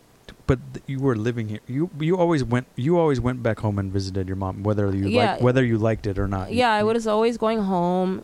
When I lived in Greenpoint, there were times where I'd go home and leave the cats, my two cats, alone. My roommate would feed them, whatever, and then I'd come back and they'd somehow get all the way on the top of my closet and like get the catnip, and then like be a party in my house. Oh, twelve hours. I'd leave for twelve hours. So I was always going home because it's right there. It would literally from door to door. Sometimes it would take me forty minutes on the E to the G, to Mm. the t- on the if I took the eleven ba- o'clock bus, it would the take me twenty minutes to the Port Authority, twenty minutes to, on the bus, Yeah. like home. Yeah. If there's no traffic, I mean, it's really like 12 miles away or something. Yeah, but it's crazy like to take the train and the bus for forty Yeah, minutes yeah, yeah. from Greenpoint Ave.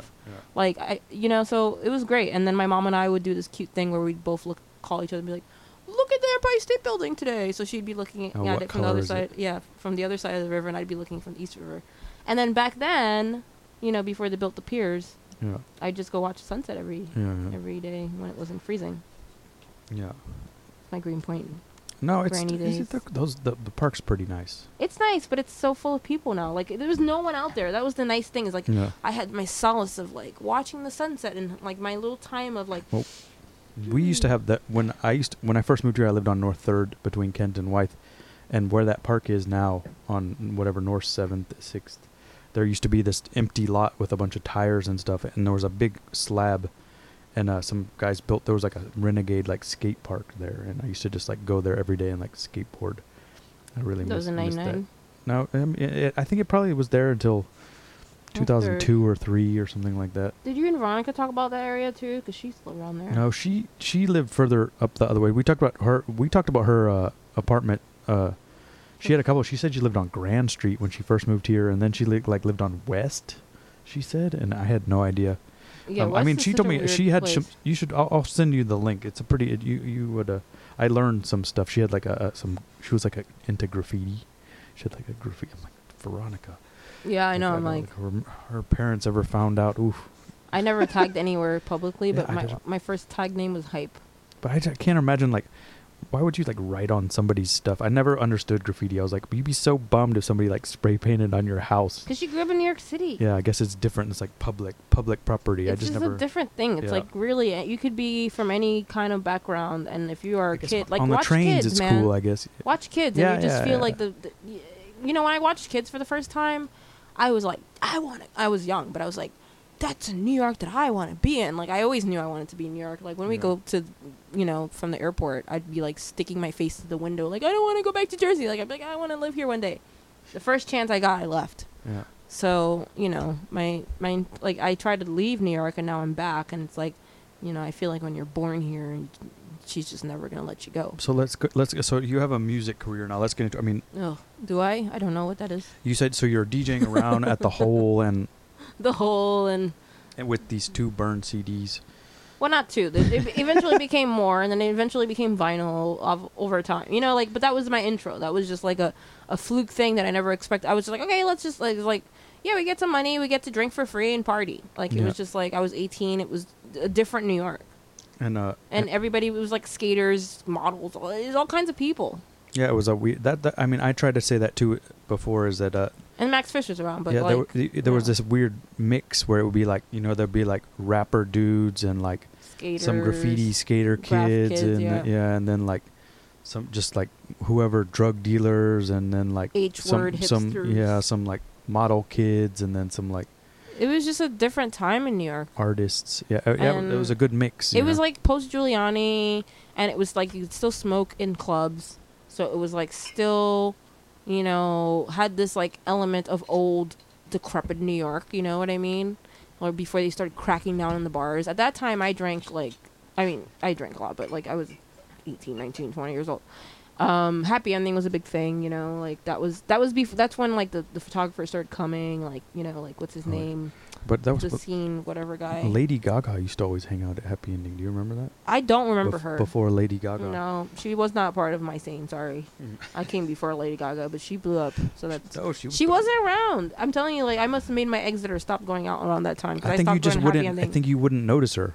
no, I, I remember. Uh, I remember a lot of faces. Yeah. I would run into people and we'll be like, oh, yeah. because I had friends that worked there, and they would, uh, you know, you could like. but in 2004, because that's when I was going to happy ending a lot. I stopped in 2005. Oh, maybe yeah, maybe it was a little after that, but she was. She blew up in 2007, and then she started going on like six. No, but she was. I mean, she would go there before she was popular, Yeah, and then people were like, "That girl used to come here all the time." I know, but I think I missed that because that's when I stopped going out. Oh, for I don't. A while. I, I, would just do happy happy hour at pi- pianos in like 2006, Yeah. and you know piano, times like that. uh, piano, that weird upstairs bar. I would just do downstairs in the happy Uh, hour. oh. It was cool. I'd just get my money. Is that do place still thing. there? I think. And what was that other place that was right down the street from there? There was a pl- Bar. no, there was another one that had a record store in it too. I don't remember. If somebody said the name, I remember. And it had a, it had a record store upstairs that maybe a coffee shop, and then it had a basement. Oh, Cake Shop. Yeah, cake shop. I did the first. I first. I did the first ever show there. I DJed the first ever show there. My friend recently posted about it, and I was like, "Wow, I didn't realize it Is was it the still first." ever- there? Yeah, no. I have I no. don't idea. I haven't think even so. been to Manhattan, and I don't know how long. I'm always in Manhattan. But like, uh, my friend posted about that. I guess it just I don't I have no idea, but that was the first show and first ever ever event there. And she asked me to DJ, so I DJ'd it. But that was 2005. So, so you just started picking up gigs, and then. people would just ask me to DJ all the time. but then, how did you get the the? I mean, because I uh, I have to keep gonna keep going back to that thing that I remember you first really from it. Besides seeing you around, is that you would play on East Village Radio. So Jacob and I met Jacob Gorchov at Enid's R.I.P., which is closed. But G- Jacob now is running what's Alto Flats. Palto Flats' his label. So Jacob was playing at Enid's, and Enid's was like here in Greenpoint, North Williamsburg neighborhood yeah. hang. We just hang out. Like all my friends were in Greenpoint, we just go hang out, whatever. And it was like maybe a Friday night or a Thursday night, and then I heard somebody playing Neue Welle, like German New Wave, and I'm like, who the hell's playing this in Enid's? Enid's a skater bar where they Yeah. play like hip hop, and you go to hear the good, you know, hip hop bangers at the end of the night after you do whatever you do, whatever. And then you know, just be like on your way home. Like all of us lived in Greenpoint, so we'd meet up at Green at a veg- Enid's. veggie dog and some jalapeno chips. I don't think they had veggie dogs then. Oh man. They stopped. You're thinking about Daddy's. Oh, Daddy's. I'm sorry, Enid's. Enid's. Enid's oh. on the corner of Manhattan. Yeah, yeah, yeah. Across Oh, it just closed. I, oh, yeah, it did just close. It did just close. I went the week before it closed because I was in Paris. So, Okay, sorry, sorry, excuse me. so I was like, "Who's this guy?" So I go up to I, The DJ booth is above the. above the bar. Yeah. So I was like, "Who's this guy?" And then I go up to him. I'm like, "Hey," I'm like, "You're playing German New Wave. You're playing like EMAC or something. I don't Yeah. even remember what it was. Something so like." And then Yeah. it was just, or maybe something more obscure than that. And then we just like started talking. That's how we became friends. And he was like, "Hey, you should do East Village Radio." And then that's how I got the intro. And then he was like, "You should meet Veronica." We did the first show, and then I just Veronica just asked me to do, like to, when to fill in. all the time. Yeah. And then it just became, uh, it just like. But then uh, that's also a time where I was playing out a lot. Yeah. I was playing out a lot.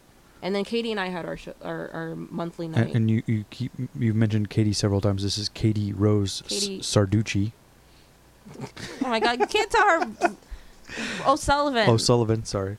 Um, she she's Sardelli. It's Oh, Sardelli. Sardelli. Sorry, it's not Sarducci. Sardelli. No, I have her full name in my phone. Oh, okay, good. Her full, like, complete Sardelli. I like Sarducci better. Oh my god, Katie. So Katie, Katie and I Sardelli. met. Yeah. She, she's part of Further Reductions, and she has her. Does she have a solo thing? yeah. What's it called?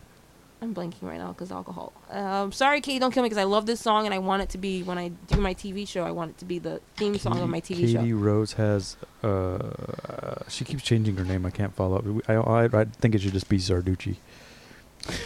Sardelli. I mean, I mean, f- Did you meet her parents? at the wedding. Were you at the wedding Yeah, m- but we, one time we dropped her, picked her up at her house in in Detroit? Detroit. She's going to Detroit on my birthday, and I'm bummed. I'm like, Uh, you'll be okay. That would be my best friend. I don't. I don't have a, a lot of close But friends she, left but in so New so York. so Katie Rose at that time she was she's kind Rosie Cross. Duh. She's just Rosie- Rosie, Cross. I'm sorry, because she's that's her and she has the other project with Lily called PPG girl. PPG Wave. No, I don't know. I'm- PPG. P- I can't keep up It's with all this. PPG. But she, but at the time, I remember Katie Rose. She was more like a hippie. She was like living in some kind of weird place with a gam professional gambler and like some It weird was just weird like a stuff. crazy squat. And she would play like a ABBA and like a Donovan and stuff like that. But she was she's I I've always known her as like a DJ. music encyclopedia. Well, that's why like we decided to DJ together Yeah, because we she realized knew we she knew. knows every single song, like every. That's why we we were like we have a lot in common. Let's How did how did you meet her Clems? at Clem? Oh, that's right, you told me that. And then and then we. She would always look grumpy, and then I was like, I, I had my end of the bar, and she was on the other end at the back, and I was in the beginning, like with my best friend, my late best But friend. why it always takes girls a little while to become friends? I don't know. It was just like New York at a different time. It was like weird. I don't know. I, I never had this issue. Like, uh, just just some people like I would just be like whatever. I'm still like that Yeah. at this point in my life. I'm like I don't I don't need like until you know. But like Katie and I both modeled Sam- Samantha Pleet's like show, and then it was January 2007, and then we were like oh, and then we became closer, and then I we realized like we had a lot in common of like just music nerdery. Like I think she's a big radio person too. I think she had yeah.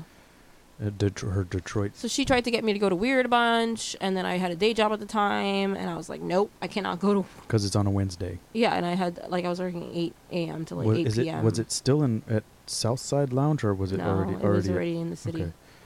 So the Southside Lounge was like right when I was hanging out in Manhattan instead of Okay. like going to Wierd. But like It- that w- I don't think it lasted there very long. It was pretty. no, short lived. It was the place on. who knows? so that place was on Metropolitan for anyone that Was it? No, Yeah. Broadway. was it on Broadway. Are you Mm, sure? I thought it was like right. No, it's on Broadway, like by where um Diner is or whatever. What's that place called? The place I was pointing at earlier.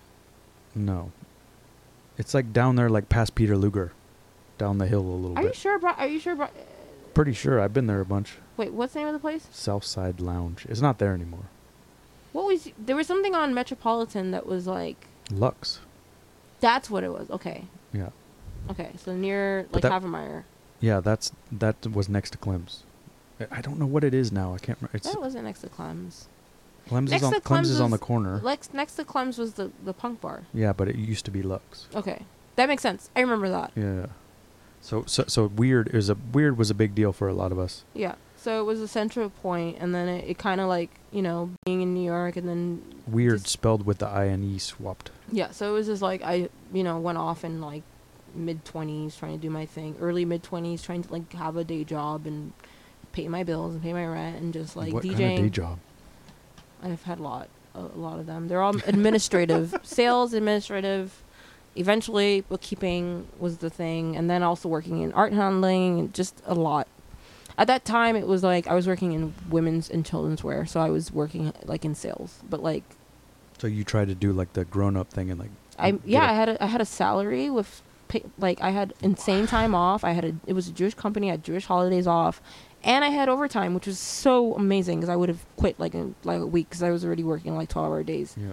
So I, like I would get paid my salary, like hourly rate, and then I'd have my like overtime. So it was like nice. I remember being like 23 and being like, I paid my rent. I'm gonna buy an iPod and a point and shoot. I still have money. It was crazy. I was just like, what? But I had no time to do anything. I had no life Do you think you could ever do that again? No. Yeah. unless it's my own company. Yeah. I can't like do that again. I gotta be my own boss. So so you tried that for a while and Yeah, and then I just had no life. And then uh, oh, the economy tanked. oh yeah. So um, yeah, kids. There, there's a lot of kids that didn't have to live through the 2008 recession. So At least you weren't in college, Jordan. I had some friends. I just I would have if I had stayed in college, I would have just graduated. Yeah, I had some friends that because at this this whole time I was working at NYU teaching swimming, so I got to watch all these kids freak out. get crazy college loans, and then they graduated, and then that happened. I have a lot of like, friends that graduate NYU that are still paying those loans off, and like I don't plan to ever. I don't like they have anxiety every day, Yeah. and they just have resorted to like being like I'm not ever gonna pay that unless I'm rich, Yeah. and they're not in careers that are gonna make them rich. So You know, they're working at like a non-profit or something. yeah, or one's a performative artist, but she's a teacher too. So performance artist, not performative. So so so everybody out there listening, you get a get a apprenticeship, become a plumber, uh, lay tile, um, do one of these things. you Become know. a bookkeeper. Maybe or maybe a, a pet store is a good idea. A wine shop. These Yeah. are these are coffee shop. Work in a medical field. Be an X-ray Yeah, technician. the you medical know, field is not going anywhere. People are gonna People will die and get sick all the time. learn about diabetes, uh, overweight. you know, there's so many things. I- Everybody's talking about their health problems, so you should just My- get in. Get My in prediction for the future is, is, is if you want to make a lot of money, is to get uh, there's gonna be a lot of hearing problems because people use those earbuds all the time, Yeah. and also tattoo removal. Also, what I always said, I was like, man, it's, I, I, this was a time where I was like, it's not too late to go back to college and go to med school and like get re- like be become a plastic surgeon just to reconstruct people that got their No, earlobe stretched. you know, That, that that's not they don't do it anymore, do they? Not as much. yes, they are. It's not as popular though. Mhm, People are still doing it. Yeah, but it's not like for a little while there was like every dude on a bike had that. Yeah, but there's still people young that are doing that, and they don't think about like how ugly that's gonna look in years, and like, I don't know. I, I just I know there's people that are actually getting that st- surgery done. They're going to plastic surgeons, like, you know. So and I have a lot of friends that are getting a lot of tattoos removed too, and I'm like, I have two tattoos, and I got them all like late twenties. I don't think I had one after thirty. No- Wait, no, tattoo for me. I had one after thirty, but that's that that was a memorial thing. Yeah, Um, we keep getting off the path. Sorry. it's okay. It doesn't matter. We're, we're we had a. You probably had a long day. I'm tired. It's freaking hot. It's been a hot. It's it's really hot in New York. Like it's just So so let's get into the let's get in Music. It's supposed, supposed to be boom boom boom. So you this is the, we did all the formative stuff, and then now you you started es- establishing yourself from 2006 to maybe no. until I mean until no, but I mean you had a period But I didn't have a plan. Like I didn't plan it. This is the difference you were now just you were just coasting. I was just doing my thing, just like how you just figure out life. You And do something and you love it, and then you and just then and it ends up You just went to Europe.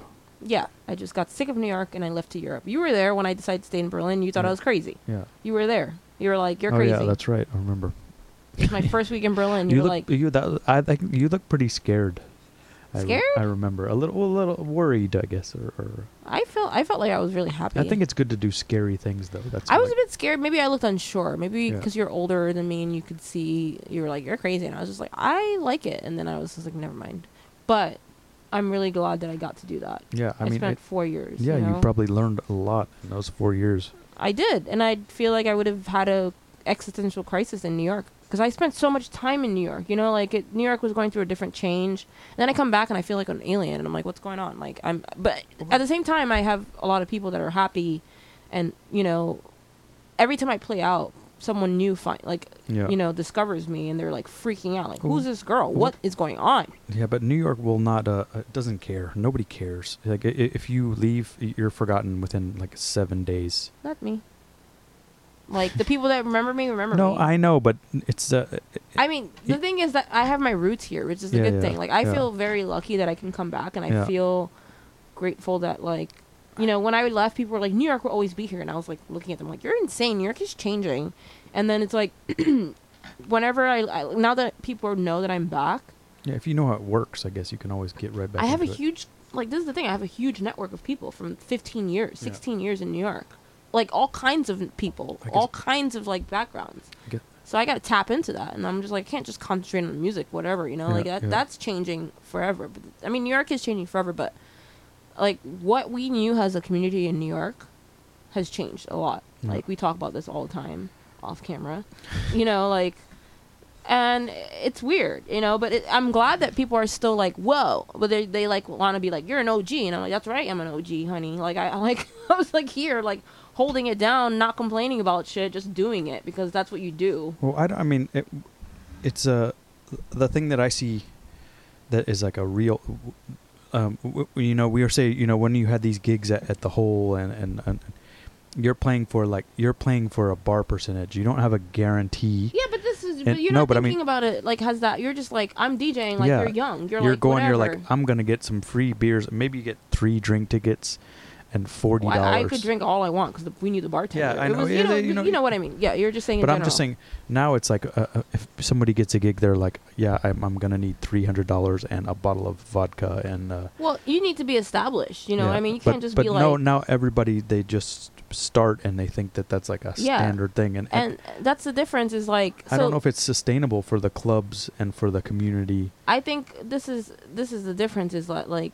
there are people that when you start doing music, or doing anything in music, or anything that you love, well, but specifically music right now, and especially this music that we're in, we didn't start playing records and playing music and DJing or whatever because it was cool, or because it was like there was no money in it. We did it because we liked it. We did it because we wanted to hang out with our friends. We did it because we were quote, quote good at it we or wanted we liked we music. wanted free drinks.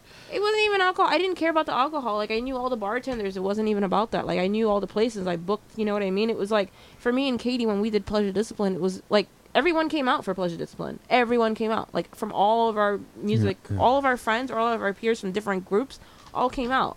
Back then it was bunker, and then it was Wierd, and then it would be like you guys would have parties, and it would be like little random parties. But there were the two mainstays were bunker and Wierd at that time Yeah. and then there was like weird little things that would pop up, you know, like uh, Witch House or whatever, 2011. That was the big thing, and then it died. Thank, thankfully, you know, like you know, it's just. Did it?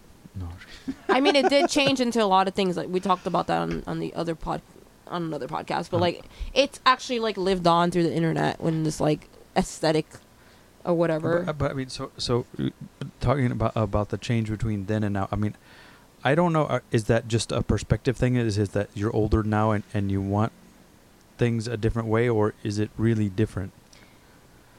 I mean, so the thing that I realized I don't like and I'm against is this whole social media posturing, which is why I like edited that one meme of like take away social media, boom, you're no longer it was like model or whatever, photographer. And I put DJ because there's so many people that just like literally study like this dance culture from afar, afar, which is no longer underground, and they are like, I'm a DJ. Just learned last night, and then they like are all over the place, and then that's just the model of all of the all of the industry right now, and it's like doesn't leave room for people that have actually sacrificed their whole lives, either knowingly or unknowingly, and then towards the end, everything just works out in this way where you're like recognized or recognized enough where people are like, this person knows a lot about music. This person has a certain like you know skill set in the sense of like they know how to move a crowd and do something. you know what i Mm, mean like yeah. we're all just You know, they know when to drop "Baby Got Back." You know. they know how to make not everyone flee the room they know how to work a room but also just you know i think a, a, a good dj can play anywhere and can play in any Yeah. any situation. That's why a lot of our friends are wedding djs now because they just were like got out of like well, that's where the money is. that too but you know as well like you want to keep djing but like i don't have a problem with doing a corporate gig.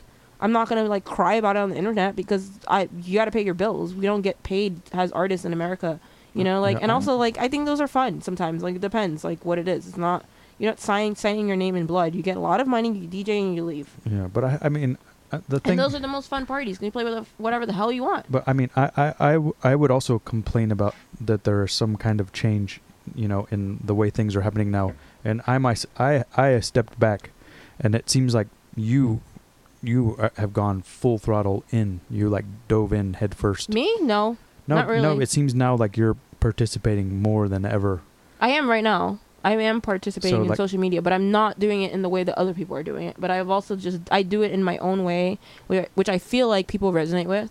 Yeah. You know what I mean? Where it doesn't just seem like it's vapid and just doesn't have any anything in it. It's just like, oh look, let me the selfie of me. Ugh. You know, like I'm posting funny, stupid shit, and then I'm like, hey, do this thing, come to this thing, and I'm just like, I mean, it's it's it's all so new that I I'm not quite sure what's gonna become of it. Like, how will it will it be remembered well or what? It, I don't know. It- it- what but- social media? yeah, but the weird thing is too is that There's a lot of people that won't exist if you take away social media. They don't have anything to fall on. Like people will remember them, but like be- besides their social media, whatever, you know what I mean? Like But- there's But, when it comes down to a, a, a booking a DJ, it doesn't really matter, and I don't know if it ever has. Is it's it, it's your draw. It's like how how many people can you get to go to a party? yeah. Like, and some people it's because they're social, they're nice to everybody. in person, and I guess some and peop- that's what we came from. yeah, and some people uh, some people are good at, at the internet, you know, and and then uh, some people are good at music and they can transcend that, and some people have all three. Yeah. Um, but I mean, that it was just weird to me. Like today, another, you know, I had another interaction. I hope this. I'm not being. Too, I'm not going to give any names, so it's fine. But uh, the kid got a repair today, and we have like an Instagram for our shop, and he was like, "Thank you for tagging me in the picture. It's an honor." Like to me, that was that, that was a really weird thing to say. You know, that's like the thing. that that like that. It's like the fact that like younger people like it's their their thing. existence is is in the Is internet. the so, internet, so yeah. they so by us saying you know like us older people saying like it's changed. Like are we just being like the get off my lawn and we're not changing with the times? No, it's just Or- like it's trying to for me. So for the record, I'm gonna be 34 next week, or this year I'm 34. Will is in his 40s. Forty two. So, you know, I was always a baby in this kind of scene of music and or scene of anything. Most of my friends Yeah. and anything that I, you know, my friends are in their 40s um or late 30s and I am the you know, the ones that I've had for the past 15, 16 years. And so now I have friends of all ages, you know what I mean? But like I have my close friends are I have two close friends that are under 30. They're both 28 years old yeah. and then that's it like everybody else is older so like we're talking about just coming from um what will said earlier about like kind of like you people come out because you're nice to them or you just have a draw you know what i mean like yeah, or, like like katie and i were just fun we had fun we played music we played like Like- music you knew you pl- we played weird Yeah, music like we played stuff. like we just brought all of our records our party was the precursor to all of this like all genre thing that's like the thing now. Like it's not like I'm trying to sound like a grumpy old lady. I'm just like we did that and we just did it has a break from like these two parties that were two completely opposite techno and like wh- what you call wave now. And we would just be like let's play all of our records and have a party. And everybody would come out. And we just it was a way for us to do something. And we did it every month. And it was fun. And a lot of people would come out. But- and now it's like it's tra- it's like the internet. You got to get the internet involved, which is not something like I used to get the internet involved. Like I used to post on MySpace about like the whole or whatever or Mhm. whatever else I would. DJ. Subtonic, tonic. I don't even know. I was like telling Will. I was like I had to think about all the places I've DJ'd in New York City that don't exist. I don't remember the names, and I'm like, wow, I can't believe I forgot about tonic and subtonic. You know, it's like wow. which is where bunker started. And, I know, I went to bunker parties. Free jazz. But there was nobody there. Yeah, yeah. There was no one at Bunker back then. Sorry, Bunker, but that was the truth. That was 2000. That was a different time. You know, people were just off. People just wanted to like. It was hard to throw parties back then. So you'd just be like, "I'm DJing here," and then people would stop in and then go drink at whatever. Wherever the free drinks were. Yeah, all the you know vodka, uh, so Absolut sponsored. Uh, what was it called? MyOpenBar.com. You know, remember that? That's a period of time that people don't understand. So now you go to a party, there's a forty-five dollar cover charge. People are paying that. If you said that back in the day, people would laugh at you and throw their fucking drinks at you. Do They'd- people really pay I did the other day. forty five dollars? I didn't pay forty-five, but I paid. Because I more than that. But I, I was like, you know, so many people have put me on guest lists without me asking lately that I've been like, let me just pay for this for once. And it was at Sugar Hill. yeah, that's okay. So I was like, this is a long. when it's going to the, you know, when it's the time to play. Yeah, I was like, you know what? This is keeping an establishment that's been around forever in a black neighborhood, a black, you know, whatever. Like, you know what I mean? It was like Yeah. that, and I was like, it's going to the promoters. A bunch of my friends are playing. It's fine, but I was also like, wow, I can't believe I did that. I'm still like kicking myself. But you know, at the same time, I am at a point of my life where I can't. But what? So, yeah. So that's the thing is like people try to book me. I mean, nobody comes to me nowadays. Like two two years ago, people were trying to approach me to book me for no money, and I was like, are you insane? Because Yeah. you're gonna charge fifty dollars at the door, and you're gonna charge what? pay me no money. But what I want, I'm trying to understand is, so, so there, th- what can the, what should someone listening to this that you know you, that you're saying is a younger person and, and doing things uh, wrongly or what you say are, is wrong? What should they do? I'm not saying it's to make it better. I think it's just change How- things. It's it's it's it's isolating. Like social media in if if you do social media a different way that makes people feel left out and it just it's kind of toxic, you know, sometimes. Like that's why I was basically not on social media the Nope. whole time I was in I Europe. mean, we had the thing. I, I don't. know, We sort of talked about it at dinner time. Is that uh, if you're like ste- stepping on people to like elevate yourself, yeah, that's kind of weird. it's shitty and it's not cool anymore. Call out culture's over. Yeah. You know, if you call out somebody for being annoying personally to you, that's different. I did that recently, whatever, or just like stupid thing. But like going out looking for for yeah, just like throw, just like just causing a scene just to be that's your reputation. That that's not fun. That's not cool. Nobody wants to look at that, and it, it's like draining. Like I find myself going on the internet and being like, I have things to do. I have a real life. Like I have like, I'm in my 30s. You know, I have like things to do. You know, like It's- life is short, guys. It's, it's like supposed to be fun. life is short. Don't spend your time looking at your phone at Twitter or whatever.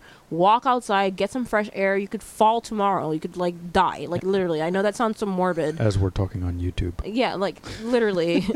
it you could literally die tomorrow or something could happen to you like you know, we don't want anything bad, but like you could be so in a situation where you're like, I wish I had not done all these things, and it's like, try to be more present. Try to like, you know, not be on your phone when you're hanging out with your friends, like unless you're tweeting something stupid together or like taking an Instagram selfie or whatever. You know what I mean? Put post it and get off of it. How do you know? I, I mean, it's hard to know the difference. Like when when you know, there's no like, there's no nobody telling you, like, uh, we're all using our phones. Like, there's nobody telling you like this is a healthy amount of time. I think it's rude if you're like, like, look, you and I both were at dinner. We didn't look at our phones once. Yeah, but We I ate. I never do. You know, if I Or was there, if I'm with somebody that I'm with every day all the time, and I'm wor- Yeah, at work different. at our work when we go on lu- lunches from work, we look at our phones sometimes. That's different, but it's like if you're having a conversation, you're hanging out with somebody and they're on the phone. It's dinner like rude. at dinner, no. It's lunch, lunch maybe.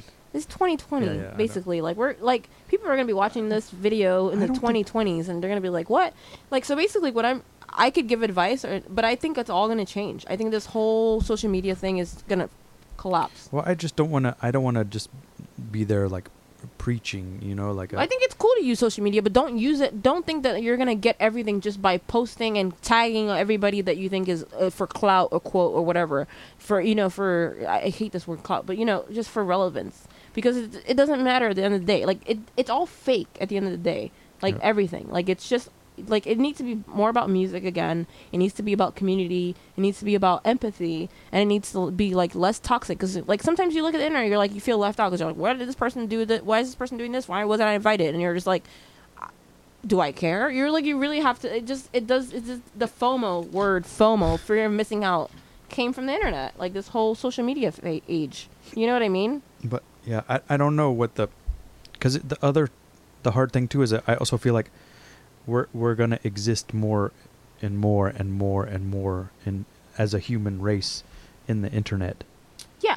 and uh. But we should ho- limit our time and we should find a purpose for it. You know what I mean? Not just for like I think the age of like doing it for like likes and all this stupid posts is over. you know what I mean? It's like you can, but it's like what what do you get out of that? Like the world is shit right now, literally. There's so many crazy things happening. But it's also the best time it's ever been.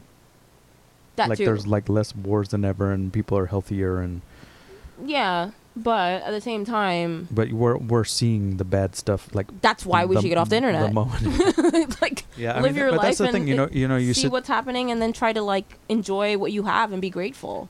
Gratitude. because like you know like we have this terrible president you know and uh if you read about it every day it like makes you sick and makes you angry and you Yeah. know you're you're talking to your friends about it and it's making them sick and angry but if you you step back from it and you realize like it's probably always been like this no matter who the president is it, they always did terrible things you know some worse than others you know but it's uh, i don't know like is it is it worse like i don't know has it always been this bad you know what i mean like what we had reagan and and, uh, and nixon and I mean, but we were.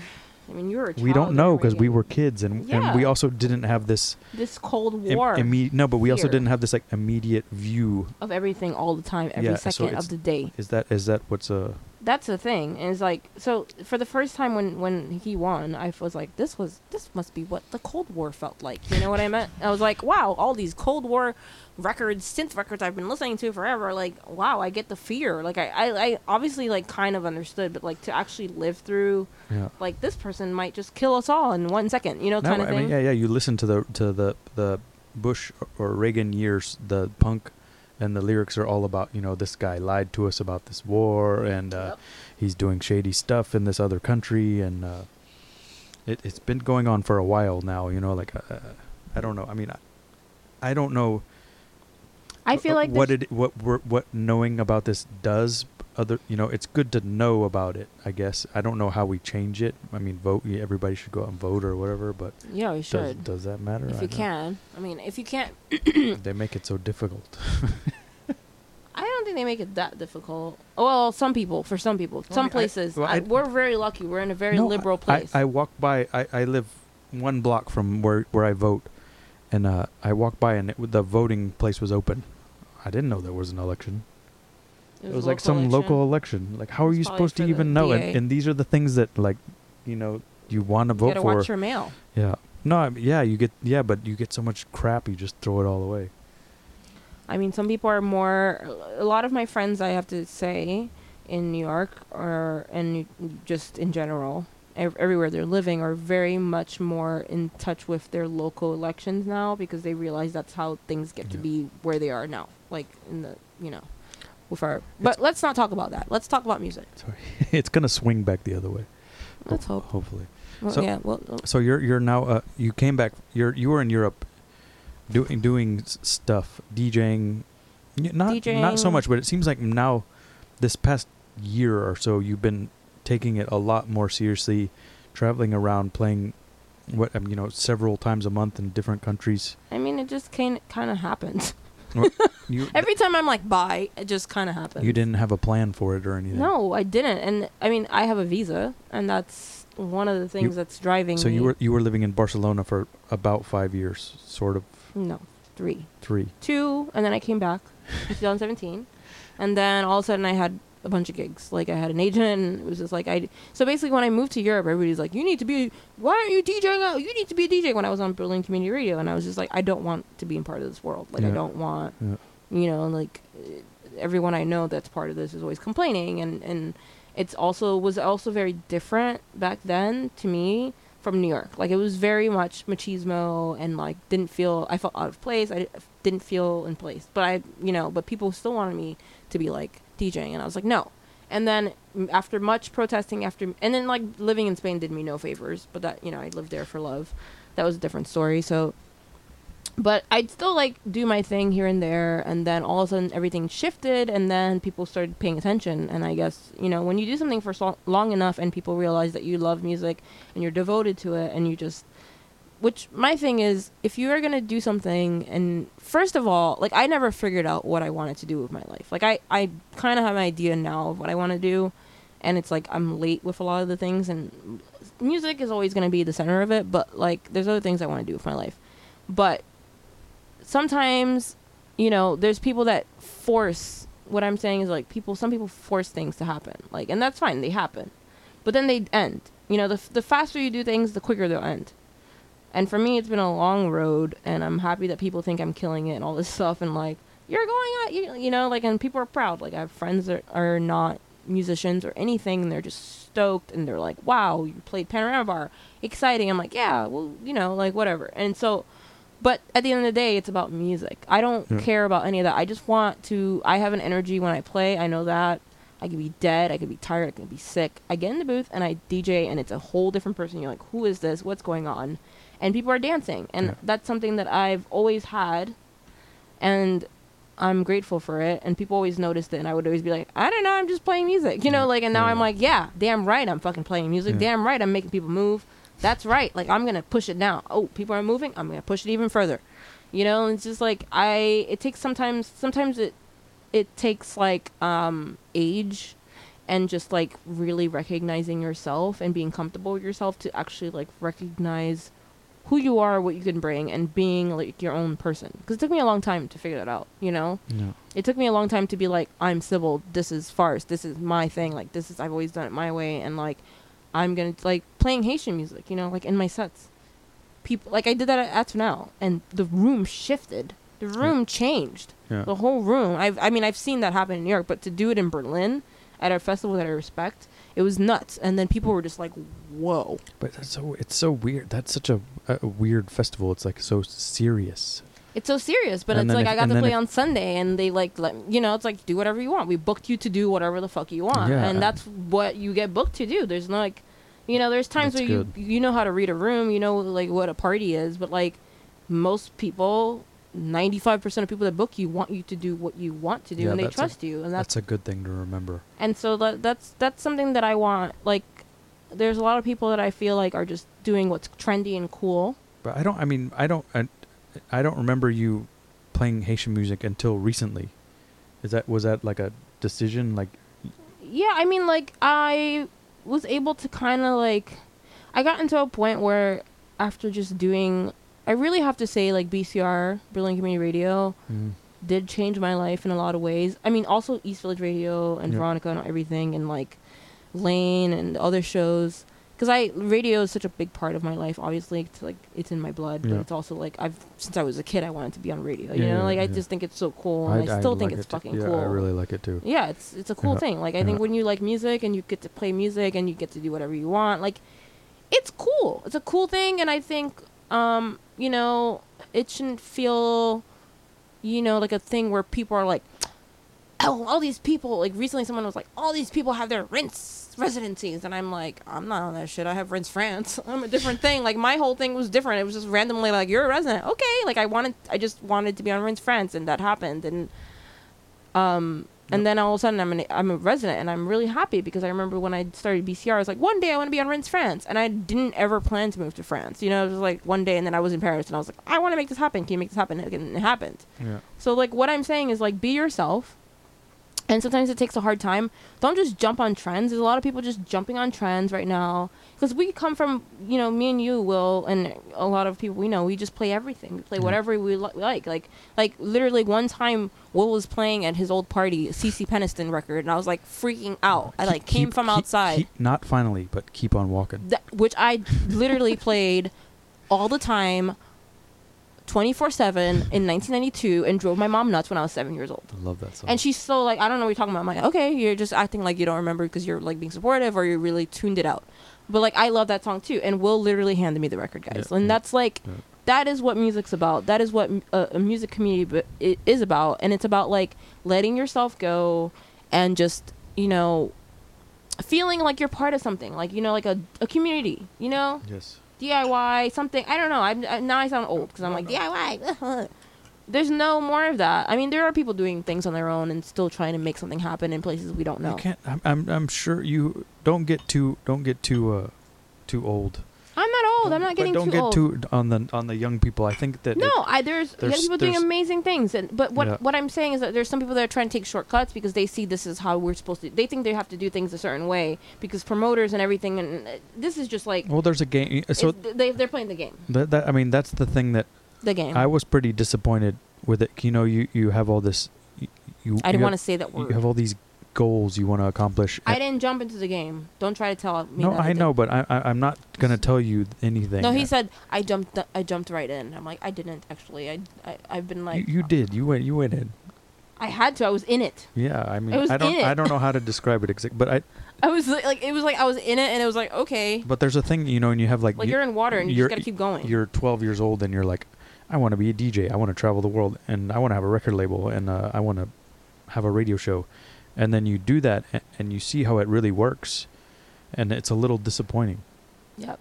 So so I mean, it, it's uh, I I don't know what the remedy for that is, and, and you know, I, it's cool to like talk to other people and see what their viewpoint is. You know what I mean? And just to like get all like You just gotta it's not like it used to your own. be you know yeah but but it's I don't think it to say it's not as good as it used to be is, is like do you just sound like an old man you know like it's like yeah, you sound like an old lady. I don't care. I'm Old lady, whatever, old. yeah. But It's all I the same. mean, it, it, it I is. don't I, I want to know what what how to make it not that way you know like I want to make it better But the thing is, there are What younger people that better? feel this way, and they don't Yeah. even know. They're like, "Why does this feel? Why does this feel?"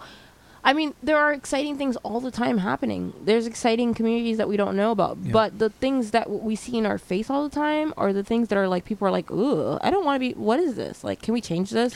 and then they just do it on them. They just are like, "Fuck this," and that's what that's the remedy is. Do it on yourself. Do it on your own. Do it yourself yeah like DIY forever, like DIY tie dye kind of thing. You know what I mean? Like uh, a lot of people have done that, and it's good. And um, but then at the other end, with the internet, is like people can just speed through that and just like have other people that have been at it for a long time and sacrificed a lot. I'm not talking about myself here. Yeah. Feeling like left out and feeling like what the hell, you know, because they're just being bypassed by these people that just came out of nowhere that don't know anything about music.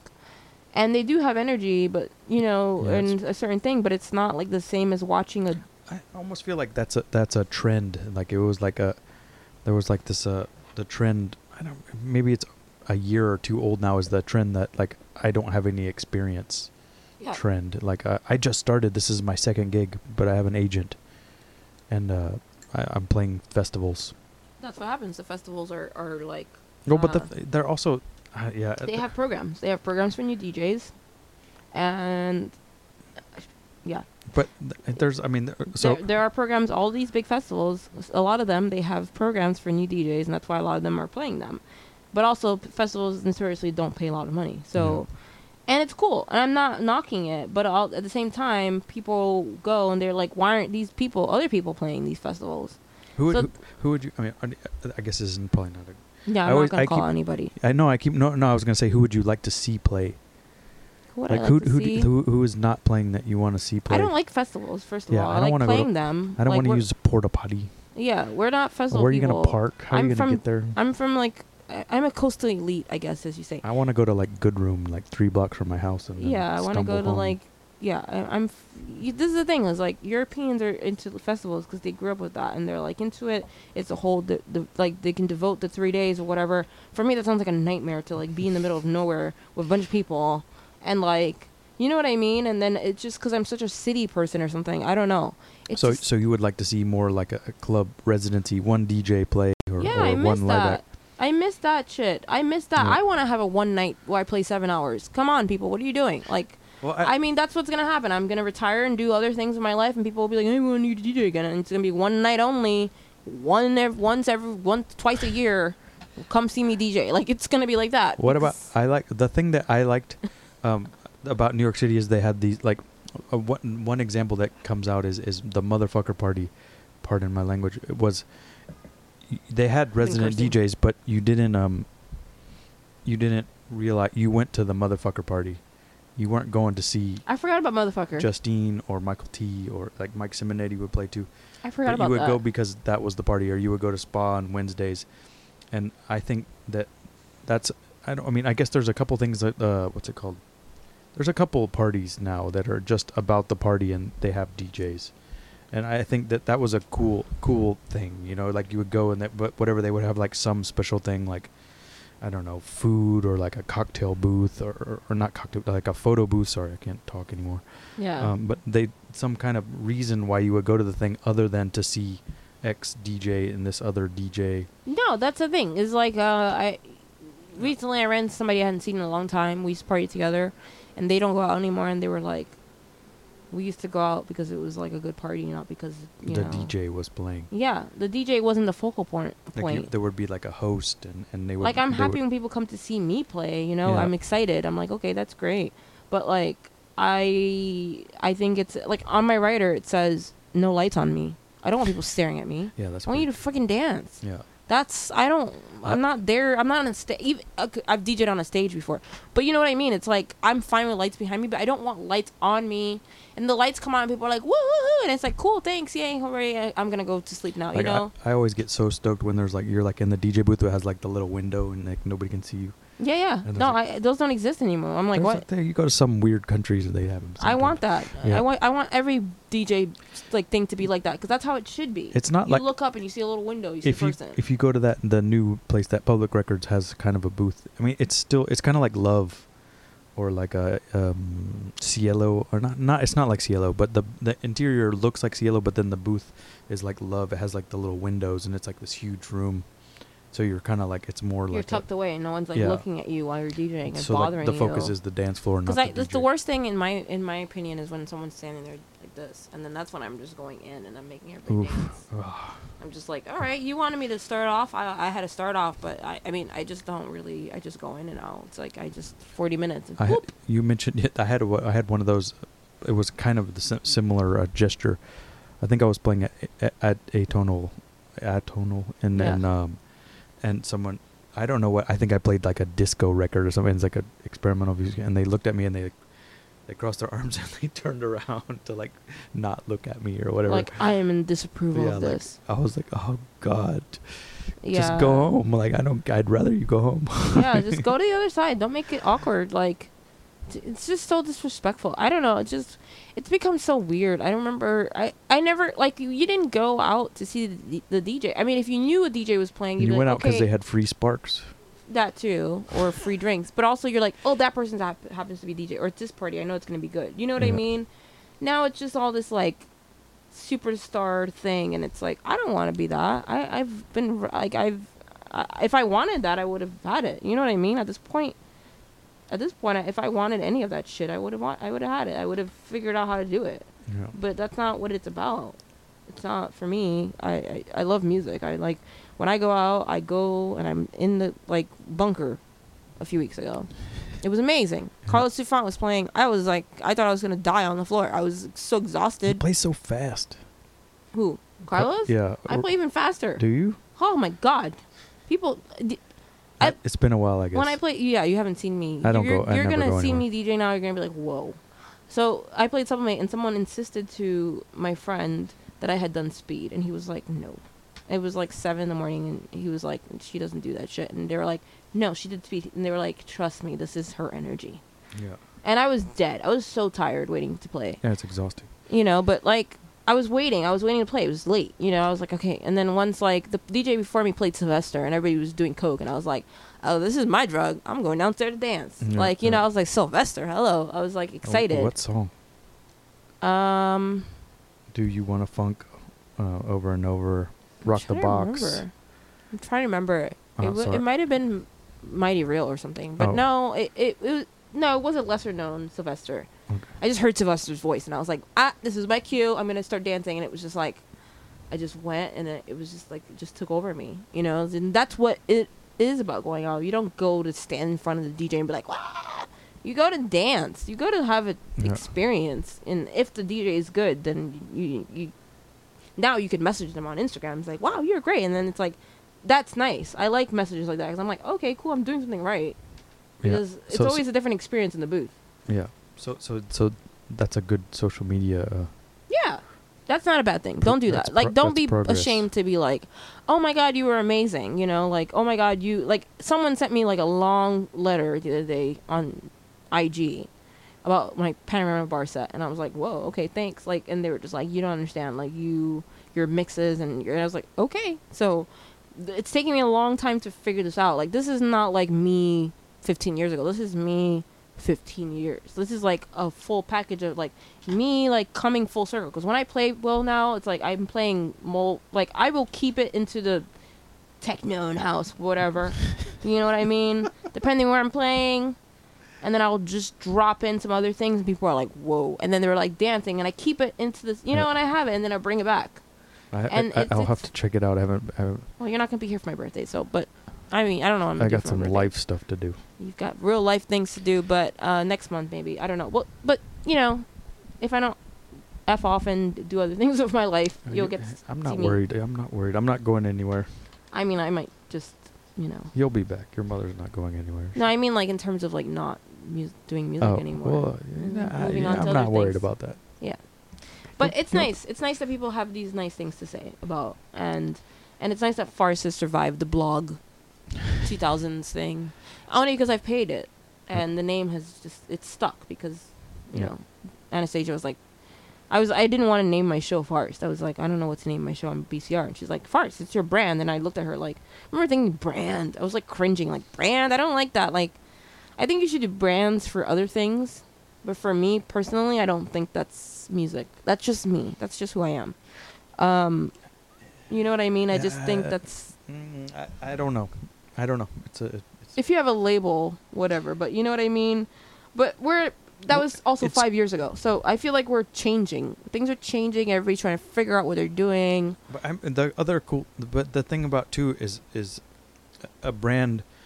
It's also can just be art. Like a logo is like a cool design. Yeah. or So whatever, Farce and- became this thing. Like Yeah, it's, so not, it's- and it's, it's borrowed. You It's not. I didn't think Yeah. it up. It's Yeah. like it's a bird from a Poison Girls anarcho punk record, because I needed a logo, and I didn't ever pers- think this l- blog will go anywhere. I didn't think I would travel. I didn't think I would go to Europe. I, you know, I just was like, I just have a blog. The people follow it. People message me. People, you know, f- I'm posting music all the time, and then it just became a radio show, and then it's like, so moving to Europe really did change my life in a lot of ways. I'm really grateful for that. Yeah. Um, Farce is very. I'm trying to revamp it and do other things with it. So, um, I'm, you know, it's it's Yeah, nice. we, got, we need to bring like a, a blogs back and, and forums and Yeah, do it things that because I've paid. M- MP3 blog. That's what Bar- Farce was. It was an MP3 I know, blog but- and it but- was an but- RSS. Bring it back is what I'm. I'm gonna. Yeah, I am. It's it's it's still there, but she's gonna be 13. She is gonna be 13. So you're you're still hosting it, paying paying I'm, for. I've been paying for it for 13 years.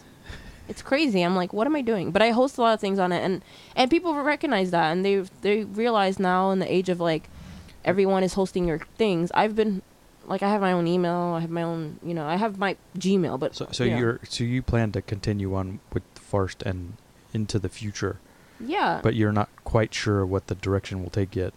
I know what direction it'll take, But wha- oh, but I'm. Let's.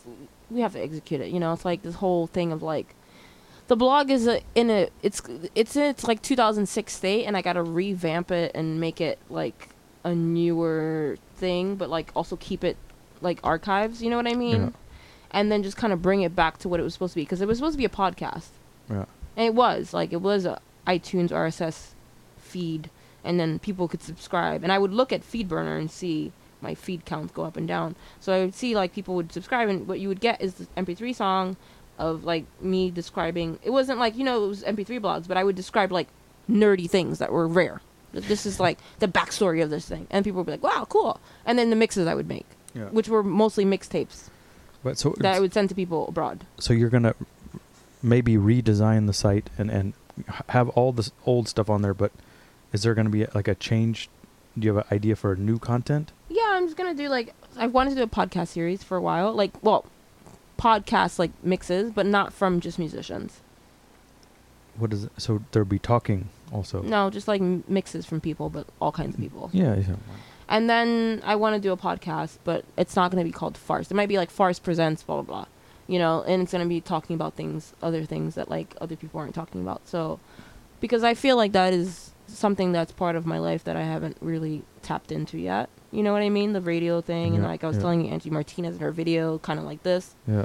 I don't know if I really want to do it, you know, so much DIY on my own. It's uh, it.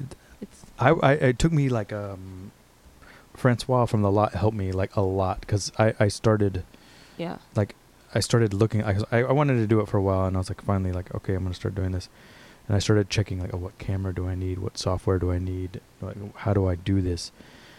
And everywhere you read it, like, someone has a different opinion because it's pretty new to be able to like have these cameras and and do Yeah. do a thing. And then I was like, oh wait, I just asked Francois, and he helped me a lot. So, it, but it still took me. I had to like buy a new computer and like, yeah, get and it takes money. Yeah, and it's, I a, mean, it's it- a I- lot of like, uh, it's a lot of like, I don't have that. You know what I mean? It's like, it, it's not. Um, it's a lot of. I already paid a lot of out of pocket just to keep something up that people like, and Yeah. and just I don't even know. I just have it up, and I there's been times I wanted to take it down. I I can't figure out how to take it down because it's a WordPress thing, and I'm just like, you know, like whatever, just leave it up. yeah And there's been times where I've like not paid for SoundCloud or just was like, fuck this. yeah. And people have been like, "What happened? I stream your mixes on my at, at work or like at my cafe that I own." And I'm like, "Whoa, okay, I like SoundCloud. I do too." I mean, I don't people that I don't like when people talk bad about SoundCloud. me either. I mean, now I don't. I, I like. There was a time where it was Just annoying. Don't follow the people you don't like. What's so- it's- what's so hard? I know SoundCloud is good. It's it's a really good format. It's al- also like another like way you can do things on your own. You Yeah. know, I mean, obviously a lot of people have really, been birthed. like, how much is a, is a hundred euros a month or a year or whatever? Hundred and twenty. yeah, yeah, it's, It's not, that bad. much money, and you can put as much as you want on. I have there. Yeah, I have a lot of things on there, and it's just like crazy because it's not just It seems like it's better lately that uh, uh, it's like the riffraff is gone, or maybe I just didn't follow a lot of people or something. I don't. I just go on there and check my stuff and post my things, and then I'm like, how many oh. listens did I get this week? Well, I'm just like, who's like stalking? Like, who? It's more like I'm just. it's because there are people that listen, and then I'm like, you know, Like, like who's okay, that? Why are they listening?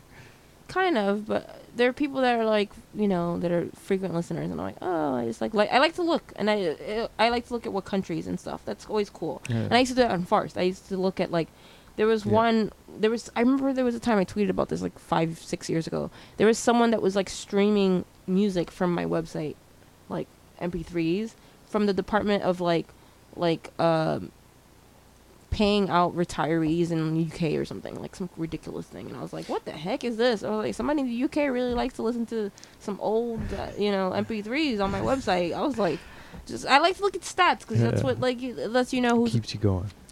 lets you know who's listening, who Yeah. where they like all in the world. It's like not just it gives you an idea now. Like SoundCloud will tell you the age group range, if it's accurate. You know, it's crazy. Who knows? Yeah, it's. I mean that. That that's the thing is like, it's this this this uh, touchy relationship with the internet. You know, like you love it a lot because you kind of grew with it also, and you can see like the. Well, I like the things where I don't have to hear other people's shit chatter. you know, like I talk a lot, but I'm also like Just filter me. I don't care. Just tune it out. There's just know? some people just go too much. They just like Yeah. need to just get off the internet. They don't have to post every single thought they have on the internet. it's really just like where I, you're from a different generation because I mean, really, I I I I outgrew that phase. You Yeah, know, yeah. But it was a different time too, where you would be posting on Facebook to your community, Yeah. and now it's just like there's no there's no community. It's everybody. It's like the whole internet, Well, even if you think it's private. You know. People have lost their jobs being racist and crazy because they thought oh, I'm just posting to my friends, and then somebody's like, "Haha, hey, you thought." Yeah, I don't. I don't know. I don't know what's going on. It's happened so fast. It's all changing. It's that I- 2020, guys. I just stayed back. It's a new decade. And we're flying cars. We're gonna be in flying cars soon. Maybe maybe at least self-driving cars. But uh, I, so, do we miss anything? What what? Do, I don't know. You brought me on here to talk about me, or I don't know what, but music or something. Yeah, How I got into it, and didn't we? I guess we did. I'm not sure. I guess. I mean, I'm just here. But did I'm- we I- miss? Did we miss a, like a major point or, or anything like that you would want to tell people? Like, uh, Uh, I don't know what the point. So, what is the point of your show? no, uh, is to have a conversation and, and have people feel like they're involved in the conversation, and, Okay. and, and possibly learn learn about how, you know, l- uh, people that are doing stuff they might want to do themselves, how they got there, and, and and you know what it takes or what you know things not to do or to do. Just be yourself. Just be yourself. And uh, what I want to say is be yourself. Be nice to people.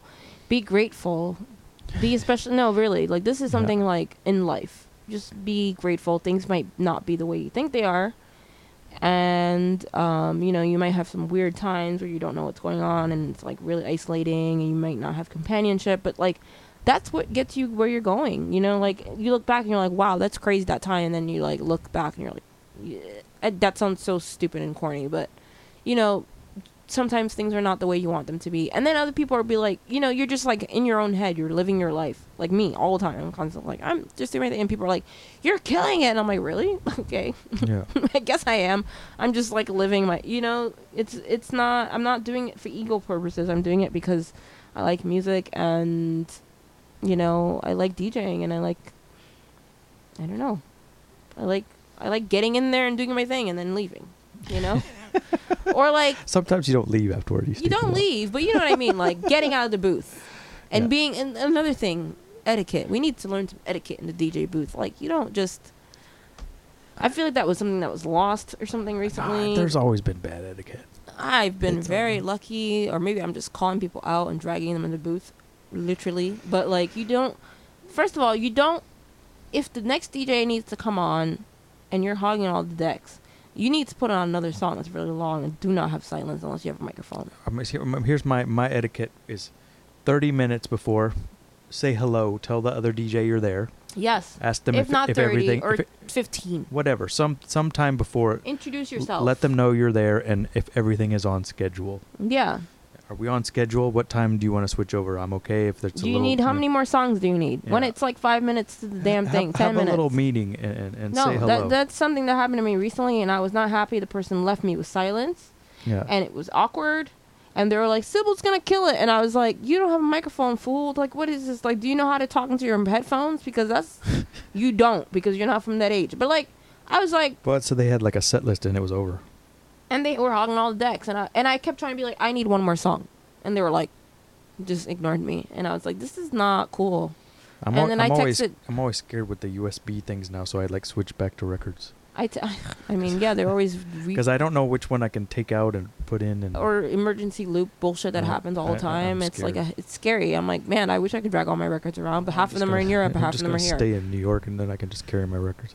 Yeah, fuck flying around with that shit. Like, but but um sorry, I'm cursing. Are we not allowed to curse? no on you no show? we are I, I This just is- try this is I try civil not to unfiltered, unfiltered. I try not to because there's better words. Sorry, I'm back home, so I'm just really No, it's okay. Don't worry. unfiltered. Don't worry. Okay, but um, learn learn some etiquette and uh, Really, please, guys. Like, this is another thing. Just be nice to people. Really. I mean, you just don't be all about yourself. That's just so selfish. I'm sorry. yeah. Uh, that is like whenever I meet people like that, I'm like, okay, I don't ever want to play with you again. I don't really respect you. But this is like life stuff, you know. Like that if, is if you meet somebody exactly. a- and they just start telling you about themselves and they don't say like, "Hey, look, you know, "How are you? Where are you from?" and uh, yeah, ask Or they you some questions. It's always a little weird. yeah. It's just it's just like it, it's it's really transcends into the booth, I guess. But is it, is it has it always been like that? That's what I've am saying. never had it that bad. I really feel like I was always like anywhere I've played, people have been really cool and been like I've checked in before or they check in with me and I'm like, "Hey, I can play this or you can, you know, how much time do you need?" Okay, like or this person's not ready yet. The sound person will come and say, "Oh, they need like 30 more minutes." And I'm like, "Oh, okay, fine. Thank thank goodness I have some USB sticks. 'cause if I had records, I'd be f- playing side B and all like compilations are lifesavers, you know, like yeah. Oh, I miss. Bootlegs. Yeah, I mean, Those bootlegs with like six tracks. I'm. I'm. How do you feel about edits coming back? Disco edits. I know. I never cared. I think it's part of the culture. They can people can do whatever You they remember when want. people? I there's someone we know who has moved to Mexico, who's also the same, you know, heritage as me. He hated edits back in the day. He like hated them. Now, well, F- Franz has pretty uh, strong opinions. but I feel like he doesn't anymore. And I feel like it's kind of like it's come back, but like a, a lot of these edits are not real edits. You're like listening to like this is not anything different than what you- the original song. Well, I think I mean, I I love the 2000s edits. I, I'm happy that I can play those records that people gave me, But- that I had no use for back then. Now, But I think that I think to it, for me, my perspective is that after pressing records and putting them out, like I know that these people didn't make money off of them. Like that's the thing is like everybody was like they're making money off someone else's music. I don't think they made any money. nobody ever does that to make money. It's to make it like pe- I have edits. I guess they made it to I get have gigs. quote edits. You know what I mean? They I just don't- made the song longer so they could play it. Yeah, and that's exactly what you do. So you can play music longer, Yeah. and then you put it to vinyl or whatever, and so you can get gigs or whatever. And then it's like some people have been like, "You have edits? We want to put them out." I'm like, "No." Like I'm like, "No, they're not for they're for me, and I don't want to put them out. I'm not. I don't. I'm not I- trying to do that." people can do whatever they want. I, I, know, but I'm not trying to. uh, Yeah. You know, if people want them, I would release them on Bandcamp or something. But they're not like amazing. They're just maybe in ten years people will be like, "Wow, this is great," but it's like I don't. I, I, I mean, I don't know. That that's the other thing too. Is like this. Um, the music industry has is changed so much now that I don't know what you're supposed to do. Like you know, something like that. You you still made it. You know what I mean? Even though it's someone else's music, you put your your fingerprint on it. Um, should you be able to sell it? I don't know. It's just that's like a whole nother. Yeah, ca- I don't feel comfortable about selling it. Like I'm But just kind of like. I like uh, these people. They put their di- like Bandcamp or YouTube or Bandcamp. I think is good because you can have this like free or pay what you want kind of thing, and I think that's a cool model. Yeah, Like if somebody wants to give you money for it, cool. I mean, I really love like some edits from that time. There, there's like one person that I from Iceland that like their edits, and then they never. I, I it took forever to finally. They never put their name up on Discogs, so I never knew who they were. And now you can kind of figure out who it is, and I think that's cool because you don't want to be like recognized for it. You're just putting like you're just editing some track to be like more uh, it pl- being so you can play it out in a dance setting. You know what I mean? Mm. It's not like you're playing it in your house. I think it's always been a part. It's I mean a remix edit to me is the same. Like it's always been a part of a. You want to make it to where you can play it. Fine, do it whatever you want. Yeah. I mean, I think the the thing that people were getting mad at is they were trying, they were saying they were making money off of it, But Nobody makes money off of music but I guess anymore. they got gigs, so I mean, that's a little bit of an argument. But I don't. Who cares? well, some people have to live off gigs. You know, Yeah. like when I was in Europe, I don't like I can't work. My visa says DJ on it. Still, guys, this is not a joke. It's like fun. uh, When I come back from the airport, they're like cracking jokes, and I'm like, it's not funny. It's painful. No, Like, but there's a much, much bigger culture in Europe. Yeah, yeah, but it's, pos- also it's possible. it's also right now so pretty saturated. saturated. That's the word. It's very saturated and Yeah. it's overwhelming and it's like people don't know what to do. They're overwhelmed. Like the the agents, the promoters, they're like, you know, it's just. Uh, um, enjoy it while it lasts. Take what you can get. I don't know what the. I slogan mean, is. I always tell the young or whomever is having a good ride right now, enjoy it because you don't know when it's gonna end and don't fuck it up. Don't fuck it up prematurely. Don't be a dick. Sorry, just don't like don't show up and be a jerk. Yeah. Don't be unpleasant to these promoters. Don't be unpleasant at dinners. Be nice. If things are really messed up, then you should be a jerk. You know what I mean? But also still be nice. be diplomatic. I guess I know how to be diplomatic. This is you asked me about day jobs, and it's like I know how to be diplomatic. Yeah. I'm like a fixer. You know, like I come in and I fix shit. Like I'm like, why is this all messed up? Okay, and they're like, wow, let's promote you, and I'm like, Ugh, wait, slow down there. You gotta give me more money than that. So, but you know, anyway, Yeah. We, we we but just so uh, like we've spoken for two hours now. Just yeah. so so, so you know what's going on. I mean, that's what I, I was trying to ask you if we missed anything, and you and you, you you came back full circle to be nice to people. I I really have to because I feel like people are ni- fake nice, and there's this undercurrent of like just like people just being annoyed because people are fake nice, and there's just like fake, and it's always been like that. But right now, especially, I feel like It's I just, don't know. it's just I think I don't I think it's it's just so amplified with the internet that Yeah. it's uh, it's amplified we all because need, we all need to step back. And yeah, take- because you don't know. The internet makes you think like people are always thinking, oh, this person, this, and it's like maybe they're not. Maybe it's just the internet. You But know, you never know. whenever you run into your friends in real life, uh, it's different. it's always fine. It's fine. And then you just have these acquaintances, and you're like, "Who? Who are you? Okay, what? You? No, I mean like, not like. Ugh, I just said that. That sounds so obnoxious, but like, like in the sense of like you're in your head like, I don't understand what that was on the internet, and then like your friends, it's like you know, you know what I mean? Yeah. And it's like I don't know. Well, I mean, It doesn't matter. we're It's all fake. We're still trying to figure it out. It- It's It's been, the internet's been wow, big part of our lives, and now it's confusing as hell. and we still don't know. How And we're here on the internet. yeah, I know. We're literally recording through the internet. It's crazy. Isn't it crazy? Yes. Um. Well, I, I'm gonna. wo- I think we should wrap it up. Yeah. But Anything you'd like to ask me? Another, another any other No. things you want to put me on the spot? So my mom. no. I just. Uh, I, one day I want to meet your mom. She seems cool. Um. Well, she's right across What- the river. What's her name? Elsie. Elsie. Hello, Elsie. Hi, Elsie. We so me and I me and if- Jacob. do you think she's gonna, she's gonna make it to the end? Yeah, she'll probably skip. She, me and Jacob used to um, shout out. Me and J- Jacob used to shout out um, my mom on East Village Radio, and she'd be like, "I'm not your friend," but now she loves that shit. she texts me like, "I'm not your friend." like, So you're not supposed to give shout outs to your mom. No, she's cool. She's like happy. She's like proud. She like brags about me and shit. All right, good. That's cool. She's always doing the best for you. Yeah, that's Um, parents do. All right. Well, um, Sybil Jason, check her out. She's DJing all over the place and uh, a lot in Brooklyn these days. She's a, a hot, hot, hot, hot commodity here. I don't know. I'm just Sybil. I'm she's, just back. I'm back, and everybody's like, "Oh crap, No, no, we not, need to book you." Sybil Jason. Before- not just Sybil. That's somebody else. Yeah, that's somebody else. the, the the house singer. Don't forget. The house singer. That's who we're talking about. Oh, those records are so good. I know, right? we need um, to bring him back. Okay, so yeah, I'm around, guys. You know, I'm Uh, in New York City. I'm back. Thank you very much for get rid of coming.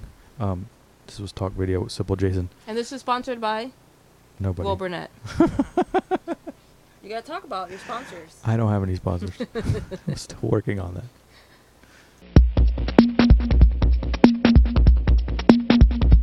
Radio.